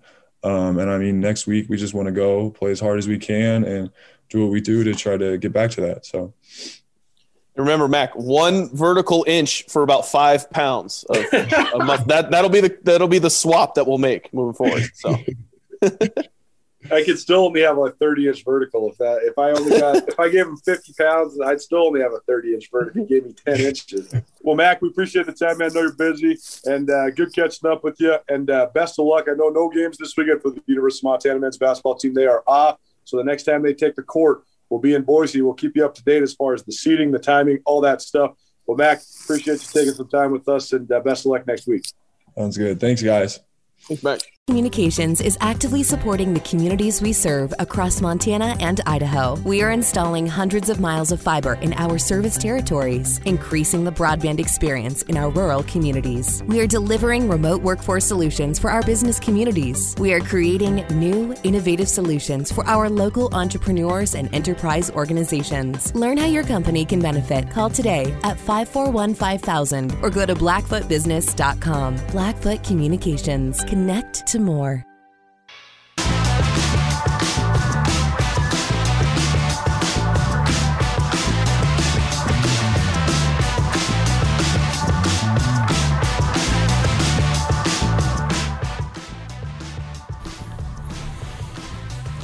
What's up, everybody? Thanks so much for listening. You're tuned in to Nuanez Now, your one stop shop for all things sports across the great state of Montana each and every weekday right here on 1029 ESPN Missoula, as well as statewide on SWX Montana Television. Want to get a hold of us? You want to shoot us a text or give us a call? You can do it by dialing 406 361 3688. That's 361 3688. All guests join us via the Rangitsch Brothers RV phone line. If you want to listen to the show live on your mobile devices, you can also do that. All you have to do is go to 1029ESPN.com, click on the Listen Live tab, and you will find the stream. The stream is presented by Opportunity Bank, your local bank, your op- your opportunity. And it's time now for our Coach's Corner, presented by Opportunity Bank of Montana. And we go to the Rangitsch Brothers RV phone line and welcome in Brian Katz. He's the head coach at Sacramento State, longtime head coach at Sacramento State. His team slated to play Montana State this weekend to wrap up the regular season. And coach, we haven't talked to you so far this year, but we always love having you on the show. Welcome back. Thanks so much for joining us. I appreciate you having me on. So, it's always a lot of fun. Let's talk about the Big Sky in general this year. We make a big effort to talk about the fun and the positive parts of what, what we've been going through here the uh, the last couple years because I think everybody I think everybody's been pretty tired of talking about the bad parts. So let's talk about the good things. So uh, you have been in the league now for a long time. So what what is this your overall evaluation of the league this year? It seems like it's a much different league than it's been the last couple years with a lot of new faces on a lot of new teams. You know, I've always thought the league was pretty similar uh, each year, meaning there's a lot of I call it like teams or alike teams. Now, this is kind of how I would I would uh, say it this year. You know, I felt like from the beginning, Eastern Washington and uh, Southern Utah are. I think they're a little better than everybody else, and then I think after that, I think everybody's pretty equal. And um, you know, for me, I've always seen the Big Sky that way. The example I always give is it's it's not the WCC where the difference between Gonzaga and everybody else is from here to the moon. And so, you know, there, there's just there's so much parity. There always has been in this conference.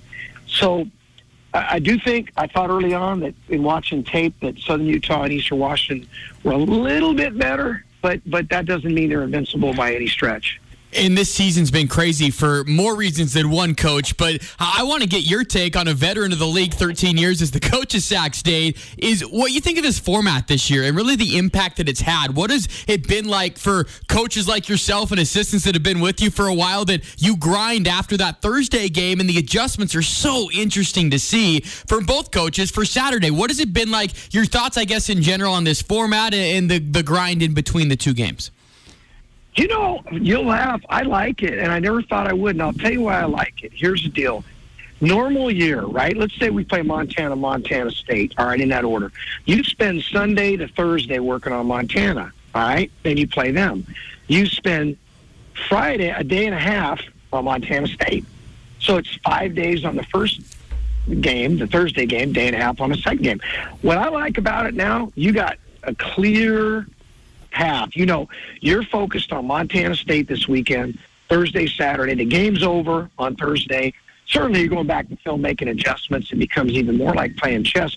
Now, this would never, ever happen in a traditional format because everybody would want to, you know, play each team once at home, once away. But I don't mind it at all. I actually kind of like it. You always feel like you're you're really playing from behind after the Thursday game. You know, you're you're it's almost like you're you're you, you spend five days again on the Thursday team and you spend a day and a half on the Saturday team. That's just me.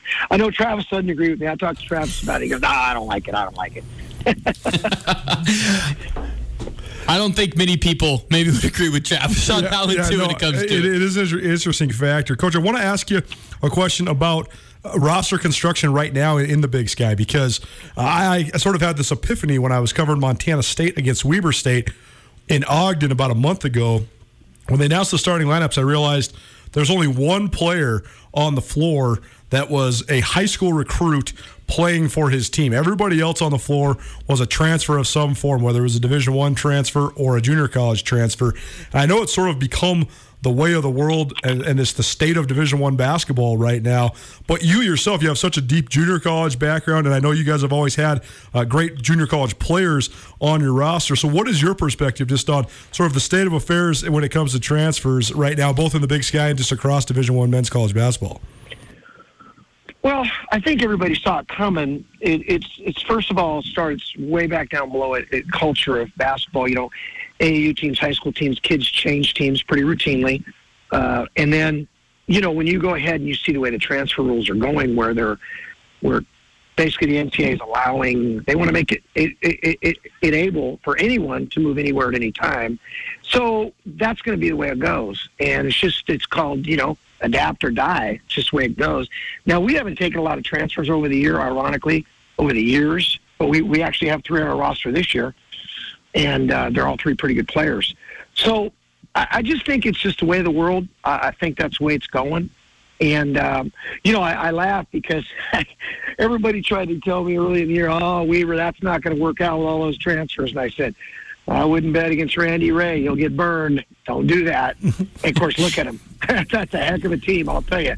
We had two dogfights with him this weekend. Uh, they're a really good team, as good as good as teams I've seen him have. You know, and really close on Saturday. 72 to 70 was the final. It came down to the final couple shots. We're ta- talking with Brian Katz, the longtime head coach at Sacramento State in his 13th year at the helm. He's the winningest coach in school history. He's a native of Sacramento, but coach, I, I want to go into the other piece of this. You're the Sacramento State grad. There's a very exclusive list out there, and in fact, it's something that you have common with the two Montana coaches up here in our state. You three are the only three, you, Danny Sprinkle, and Travis DeCuire, that are coaching at your alma mater in the Big Sky Conference. So, just from a broad scope, what does it mean from a pride standpoint of of you being invested in the program? Because when I watch you coach on the other sideline, you are invested for 40 minutes, and when I watch Coach DeCuire, it's the same thing. It just seems like it's a different level, at least from my chair. What's it like from your perspective for the pride of coaching at your alma mater?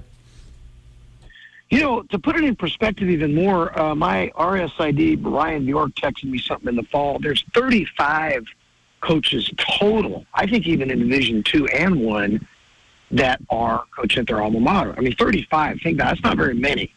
And what I would just say is this, is that I think that number one, what you, what you get when you get someone who, who is from uh, Sacramento State or from Montana, Montana State, you certainly get, uh, in my my opinion, they come in way ahead of the curve. They understand the culture. They understand what works, what has worked, what hasn't worked. I also think what you really see is, is a real investment into you know the whole deal. Uh, certainly, Travis having played there, huge. Danny having played at Montana State. Problem with me is I'm I'm old enough to remember those guys and they played and I was coaching. So you know, I mean, I'm way behind the, the curveball on that deal.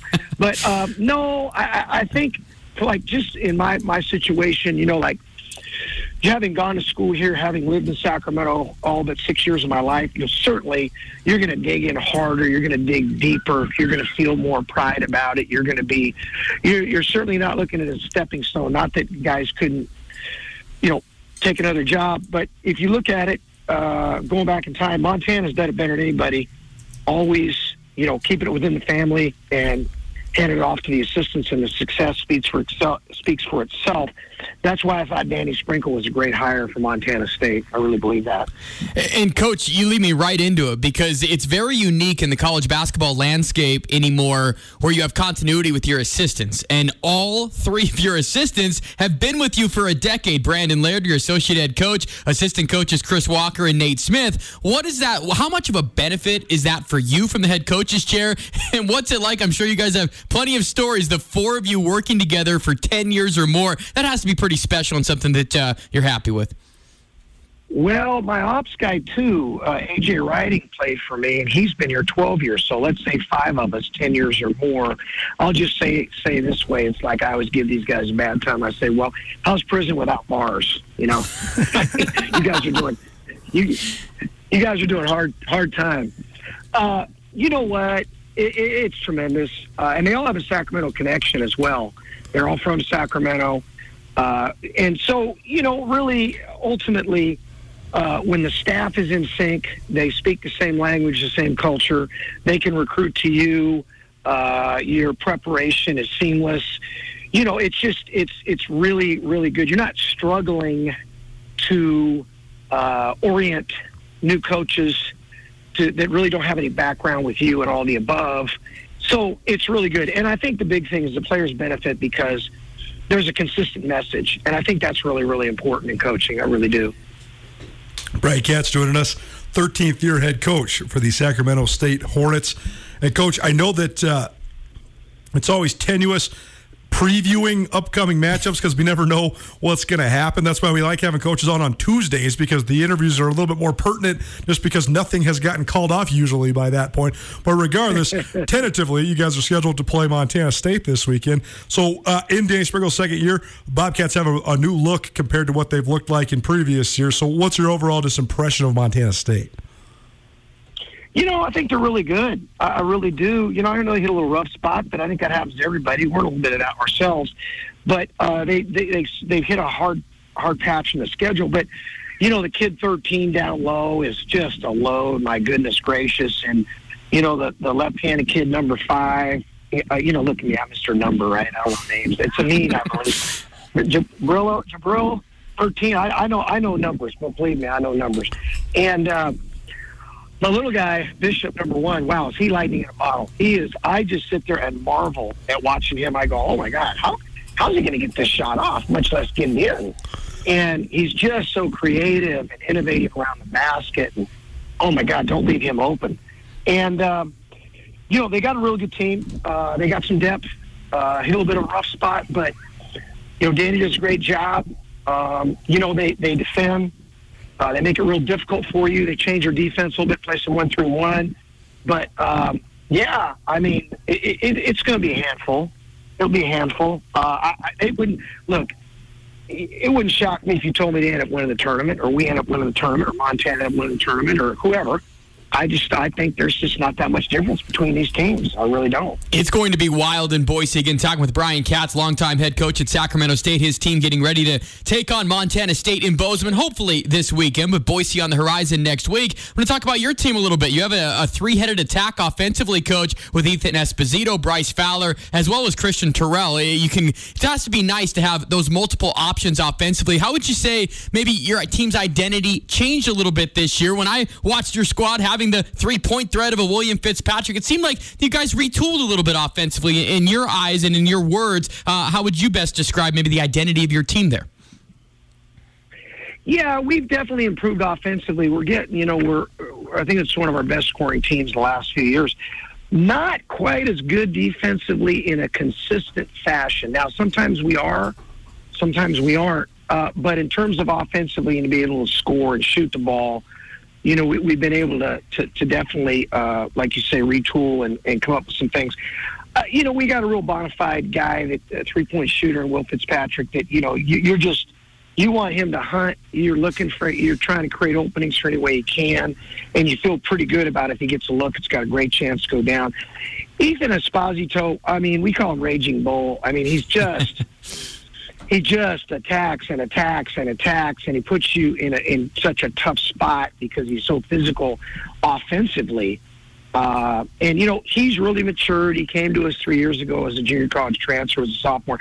Was very foul prone. He's not that anymore. He's done a good job with that. Bryce Fowler's been a four year starter, and uh, you know we call him you know kind of the Swiss Army knife. You know he can do a lot of things.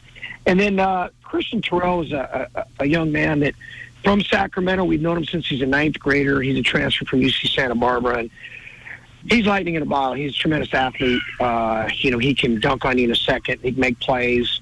Um, he we had him last year sit out and really work on his shooting, and his shooting has really improved, although not at the foul line. I don't want to bring that up. We're laughing because how many guys he's shooting 53% from the field, 41 from three, and he's 27 from the foul line. I mean, Christian, come on, man. Close your eyes. Let's go. You gotta love it. Well, no, coach, he, he, will fix that up. He'll fix that up. I'm sure he will. Well, well, coach, we're looking forward to the games this weekend. We're certainly looking forward to the tournament in Boise. I think we both share your sentiments that it is as wide open as it has ever been. So it should be uh, quite the experience when we get to tournament time. But thanks so much for joining us. Uh, we always appreciate your time, and uh, best of luck with the rest of your season. Yeah, I really appreciate what you guys do. Uh, really appreciate the support for the Big Sky. I think it's great and I don't think anybody knows it better than you guys. You guys do a great job with it. So, hey, hopefully uh, we'll see in Boise. And uh, main thing is let's get that tournament. Uh, let's get 11 teams up there. Let's let's have the whole tournament, not have it called off at all for any reason. Games lost, teams lost, all the above. That would be victory in and of itself, I think. No doubt, Coach. Thank you. Hey, it's Colter Nuanez from Nuanez Now, your favorite daily sports talk show. We appreciate everybody that's been listening in. If you have been listening in, you know that I have a bunch of great guest hosts that join me each and every week. We're taking this show on the road. We're headed to Boise, Idaho for the Big Sky Conference tournament. Riley Corcoran will be one of the prominent guests on the show. And Riley, we're excited to broadcast from Boise at the Big Sky tournament next week. Colter, there's no better time than tournament time. And we are so lucky not only next week in Boise, but the following week as well. We are taking this show on the road. I'm not sure Boise and Indy are ready for us, but here we come. We will be making an appearance at the big dance as well in Indianapolis, Indiana to cover the NCAA men's basketball tournament. It should be fun. Thank you to all of our great sponsors for sending us on the road, including Stockman Bank, Nick Tabor of Westpac Wealth, Karl Tyler Express Lube, Aspen Sound, and Crawford's Automotive. Nuanez Now each and every weekday from 4 to 6 p.m. right here on 1029 ESPN Missoula, as well as statewide on SWX Montana Television. Up next, we'll hear from Montana State second year head coach Danny Sprinkle. His team snapped a five game losing streak at Idaho on Sunday. Must have win for the Bobcats. They were coming off of an embarrassing loss on Friday night to Idaho that gave the Vandals their first and only victory of the season. MSU sits at 7 and 5 in conference play, and they are still in the mix for a bye in the first round of the Big Sky tournament. Here's Danny Sprinkle, his appearance on Nuanez Now, my daily radio show that he makes each and every week, Montana State head men's basketball coach every week. We welcome in Montana State second year head men's basketball coach Danny Sprinkle. And, coach, your team was uh, sort of in a precarious situation on Sunday. You lose to Idaho on Friday, uh, a confluence of events, more than a 10 day break. Yeah, you don't make a three pointer, and uh, you're playing a team that was trying to get out their first win. Well, they get it, so now you guys have a pretty much must win scenario on Sunday, and your team gets it done. You beat Idaho 71 61 in perhaps the last game in Memorial Gym, which is maybe the oldest gym in the entire Big Sky Conference. So, what did you think of your guys' ability to bounce back on Sunday? I thought it was great. You know, obviously it was you know disheartening. You know, with Friday and and uh, you know Idaho played really well. They've been playing well, to be honest with you. You know, like they they've been in some games and just just hadn't got over the hump. And you know they made shots. You know, they had a kid who basically made like five threes all year and was shooting 16% and made three in the first half. You know, so like they, but that's what seniors do on senior weekend. And uh, you know they played well and they outplayed us on that Friday night. And our guys, you know, their ability to bounce back, I was proud of them. I think it, it showed a lot of character, um, you know, and, and it showed kind of what they're made of. You know, it, was it Friday night was not easy. Saturday was not an easy day for them, and uh, you know, for them to bounce back Sunday, I was proud of them. Now with your team kind of into the stretch run here, two regular season games left this weekend against Sacramento State and Bozeman, and then the tournament next week where are you at? I mean, what are you? Obviously, uh, it's good to be coming off a win on Sunday, but you guys had the long break. So, what do you think you guys need to get done to get ready for the postseason? I mean, we we have a lot. You know, we we still got to get you know into shape. We got to get back into a rhythm. You know, we actually had to uh, you know we had to quarantine on Monday. Um, as you know, Idaho had a had a positive test, and so we had to uh, you know we weren't able to do anything until yesterday afternoon, and so you know, which is probably good, you know, to give the guys a day off after playing, you know, Sunday. But, you know, we, we need every day that we can be in the gym just to, to get our rhythm back, to get our shooting back. And, uh, you know, who, you know, we'll see what happens with Sac State this weekend.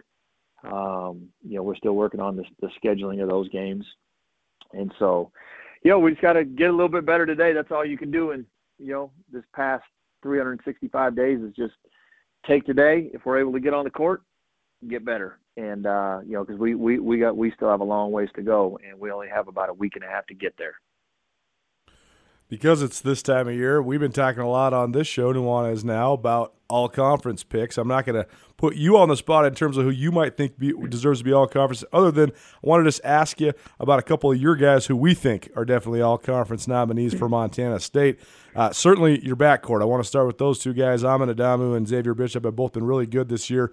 And so if you were uh, sort of campaigning for these guys, if you were to put these guys' uh, accomplishments on full display and uh, make an argument for them to be all conference players, what sort of things have they brought to your team this year?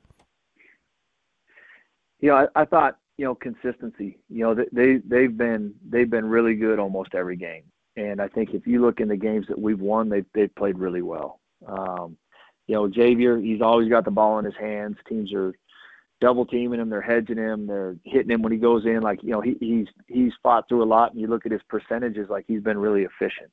Um, you know, he's kind of the motor to our team, and kind of guys play off of him. And uh, you know, he, he's had some really big games, especially you know when we won our six in a row to start. Uh, Amin Adamu, same thing. Uh, you know, he played tremendous at Northern Colorado. Played tremendous last Sunday. You know, that that really sparked our team in a time that we needed it.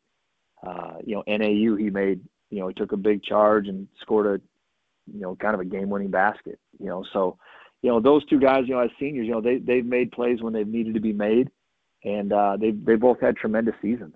Uh, you know, and the other kid, you know, you may mention him, you know, Jabril Bello.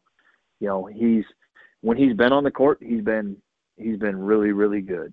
Uh, you know, we've needed everything he's given us uh, offensively and defensively. You know, the Portland State games, he won those games for us. By him blocking shots, and because uh, there was times where we couldn't get stops.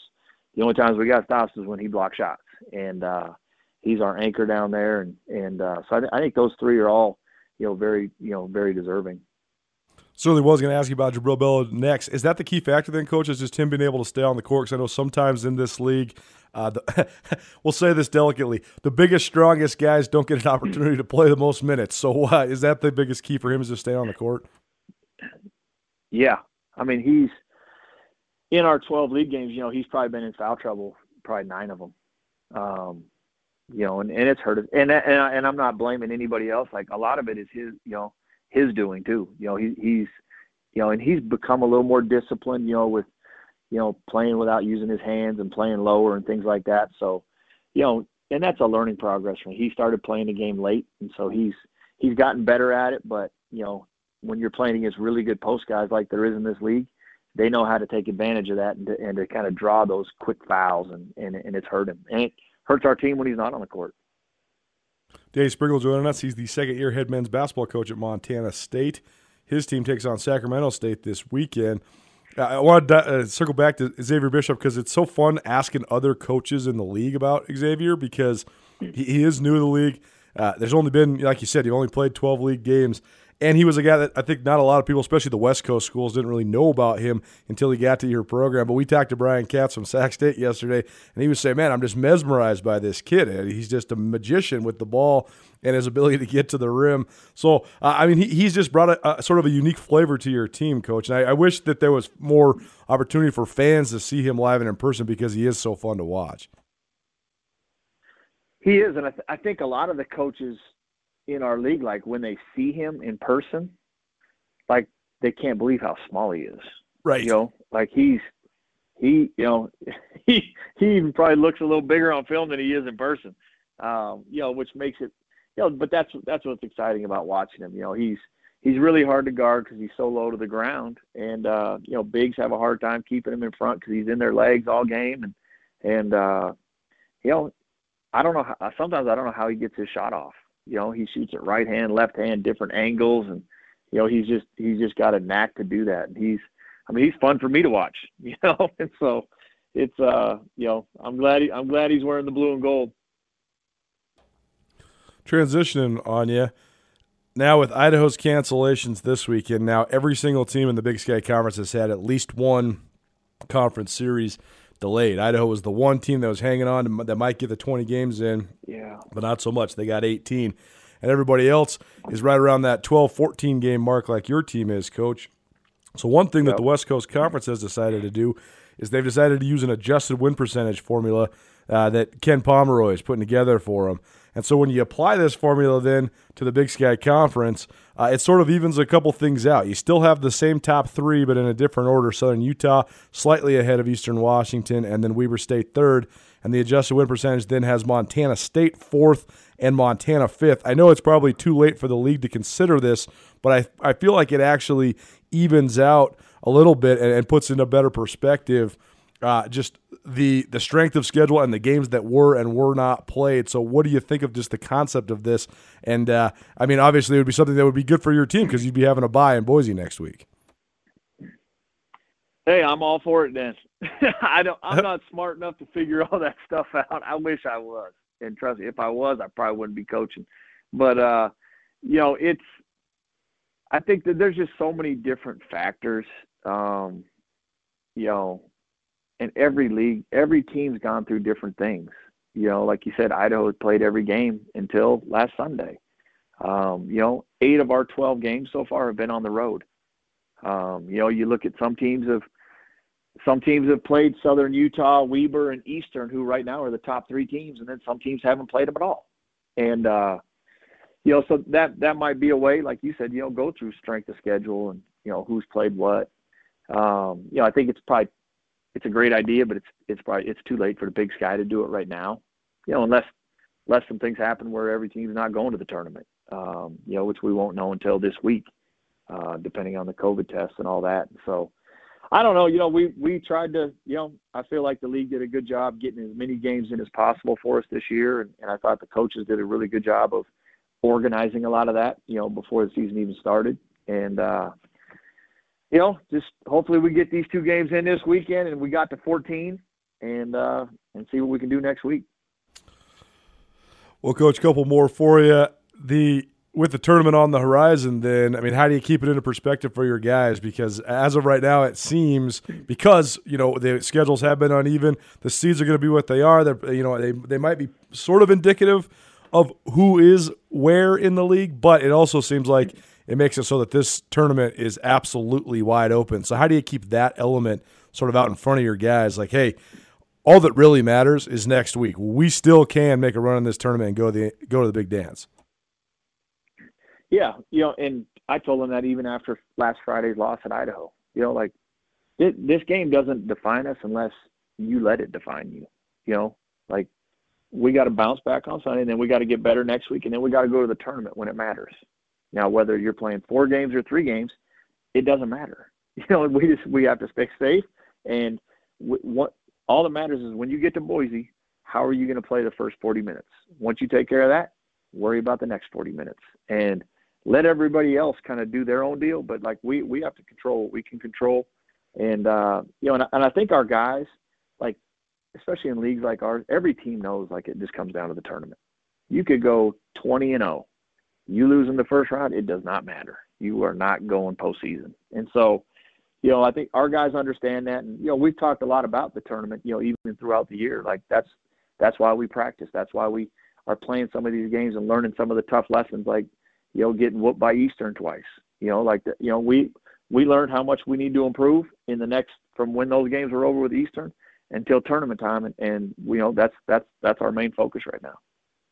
Danny Sprinkle joining us. His team hosts Sacramento State this weekend in Bozeman, and coach will get you out of here on this. Brian Katz, one of the veteran coaches in the league in his 13th year there at Sac State, and uh, it's an interesting fold. You, Brian Katz, Travis DeCuire, three coaches that are all coaching at their alma mater. And I think there's only 19 coaches in the country that are doing that, which is a unique fold within itself. But when you look at Sacramento State, uh, to me, they look like a little bit different than they have in years past. They still have their physical presence, but they shoot it a little bit better and they shoot from the outside a little bit more than they have in past years. What's your scout overall on the Hornets? Yeah, I mean, you kind of mentioned like a, you know, kind of a typical Brian Katz coach. Like they are tough, they're physical. Uh, you know, they're from 15 feet in. It's gonna it's gonna be a football game, and uh, you know they still do a lot of isolation stuff with Esposito and you know they just try to get you to guard him one on one, and he's just he's just a bull in a china shop. Like he's literally just going to run into you and try to get to the rim, and uh, he does a great job drawing fouls. And you know we have to do a good job with our discipline and not fouling him and making him score over us. Um, but you know, like you mentioned, you know, they have they have guys that can make shots. You know, and I think one of the most underrated players in the league, even last year, was Bryce Fowler. You know, I think he's a tremendous player. You know, he's just he's skilled. He's got size. He can play pretty much any position one through five, and uh, you know he he makes their team better. And so it's going to be a, you know, we're we're going to have to rebound if we're going to have any chance to win those games because that's that's what they do. They try to pound you on the glass. Well, coach, we appreciate it. We wish you the best of luck this weekend, and uh, we're we're banking on it. We're hoping, we're praying, we're going to see it in Boise, even if it's just on a Zoom call. But either way, best of luck this weekend, and we'll catch up with you soon. You got it, brother. Thanks, man. Appreciate you. Change is constant, and nowhere is this truer than with your company's network and network security. With an intelligent SD WAN solution from Blackfoot Communications, you have a scalable network that quickly connects remote offices and protects your business from downtime. SD WAN from Blackfoot. For more information, visit blackfootbusiness.com. Blackfoot Communications. Connect to more.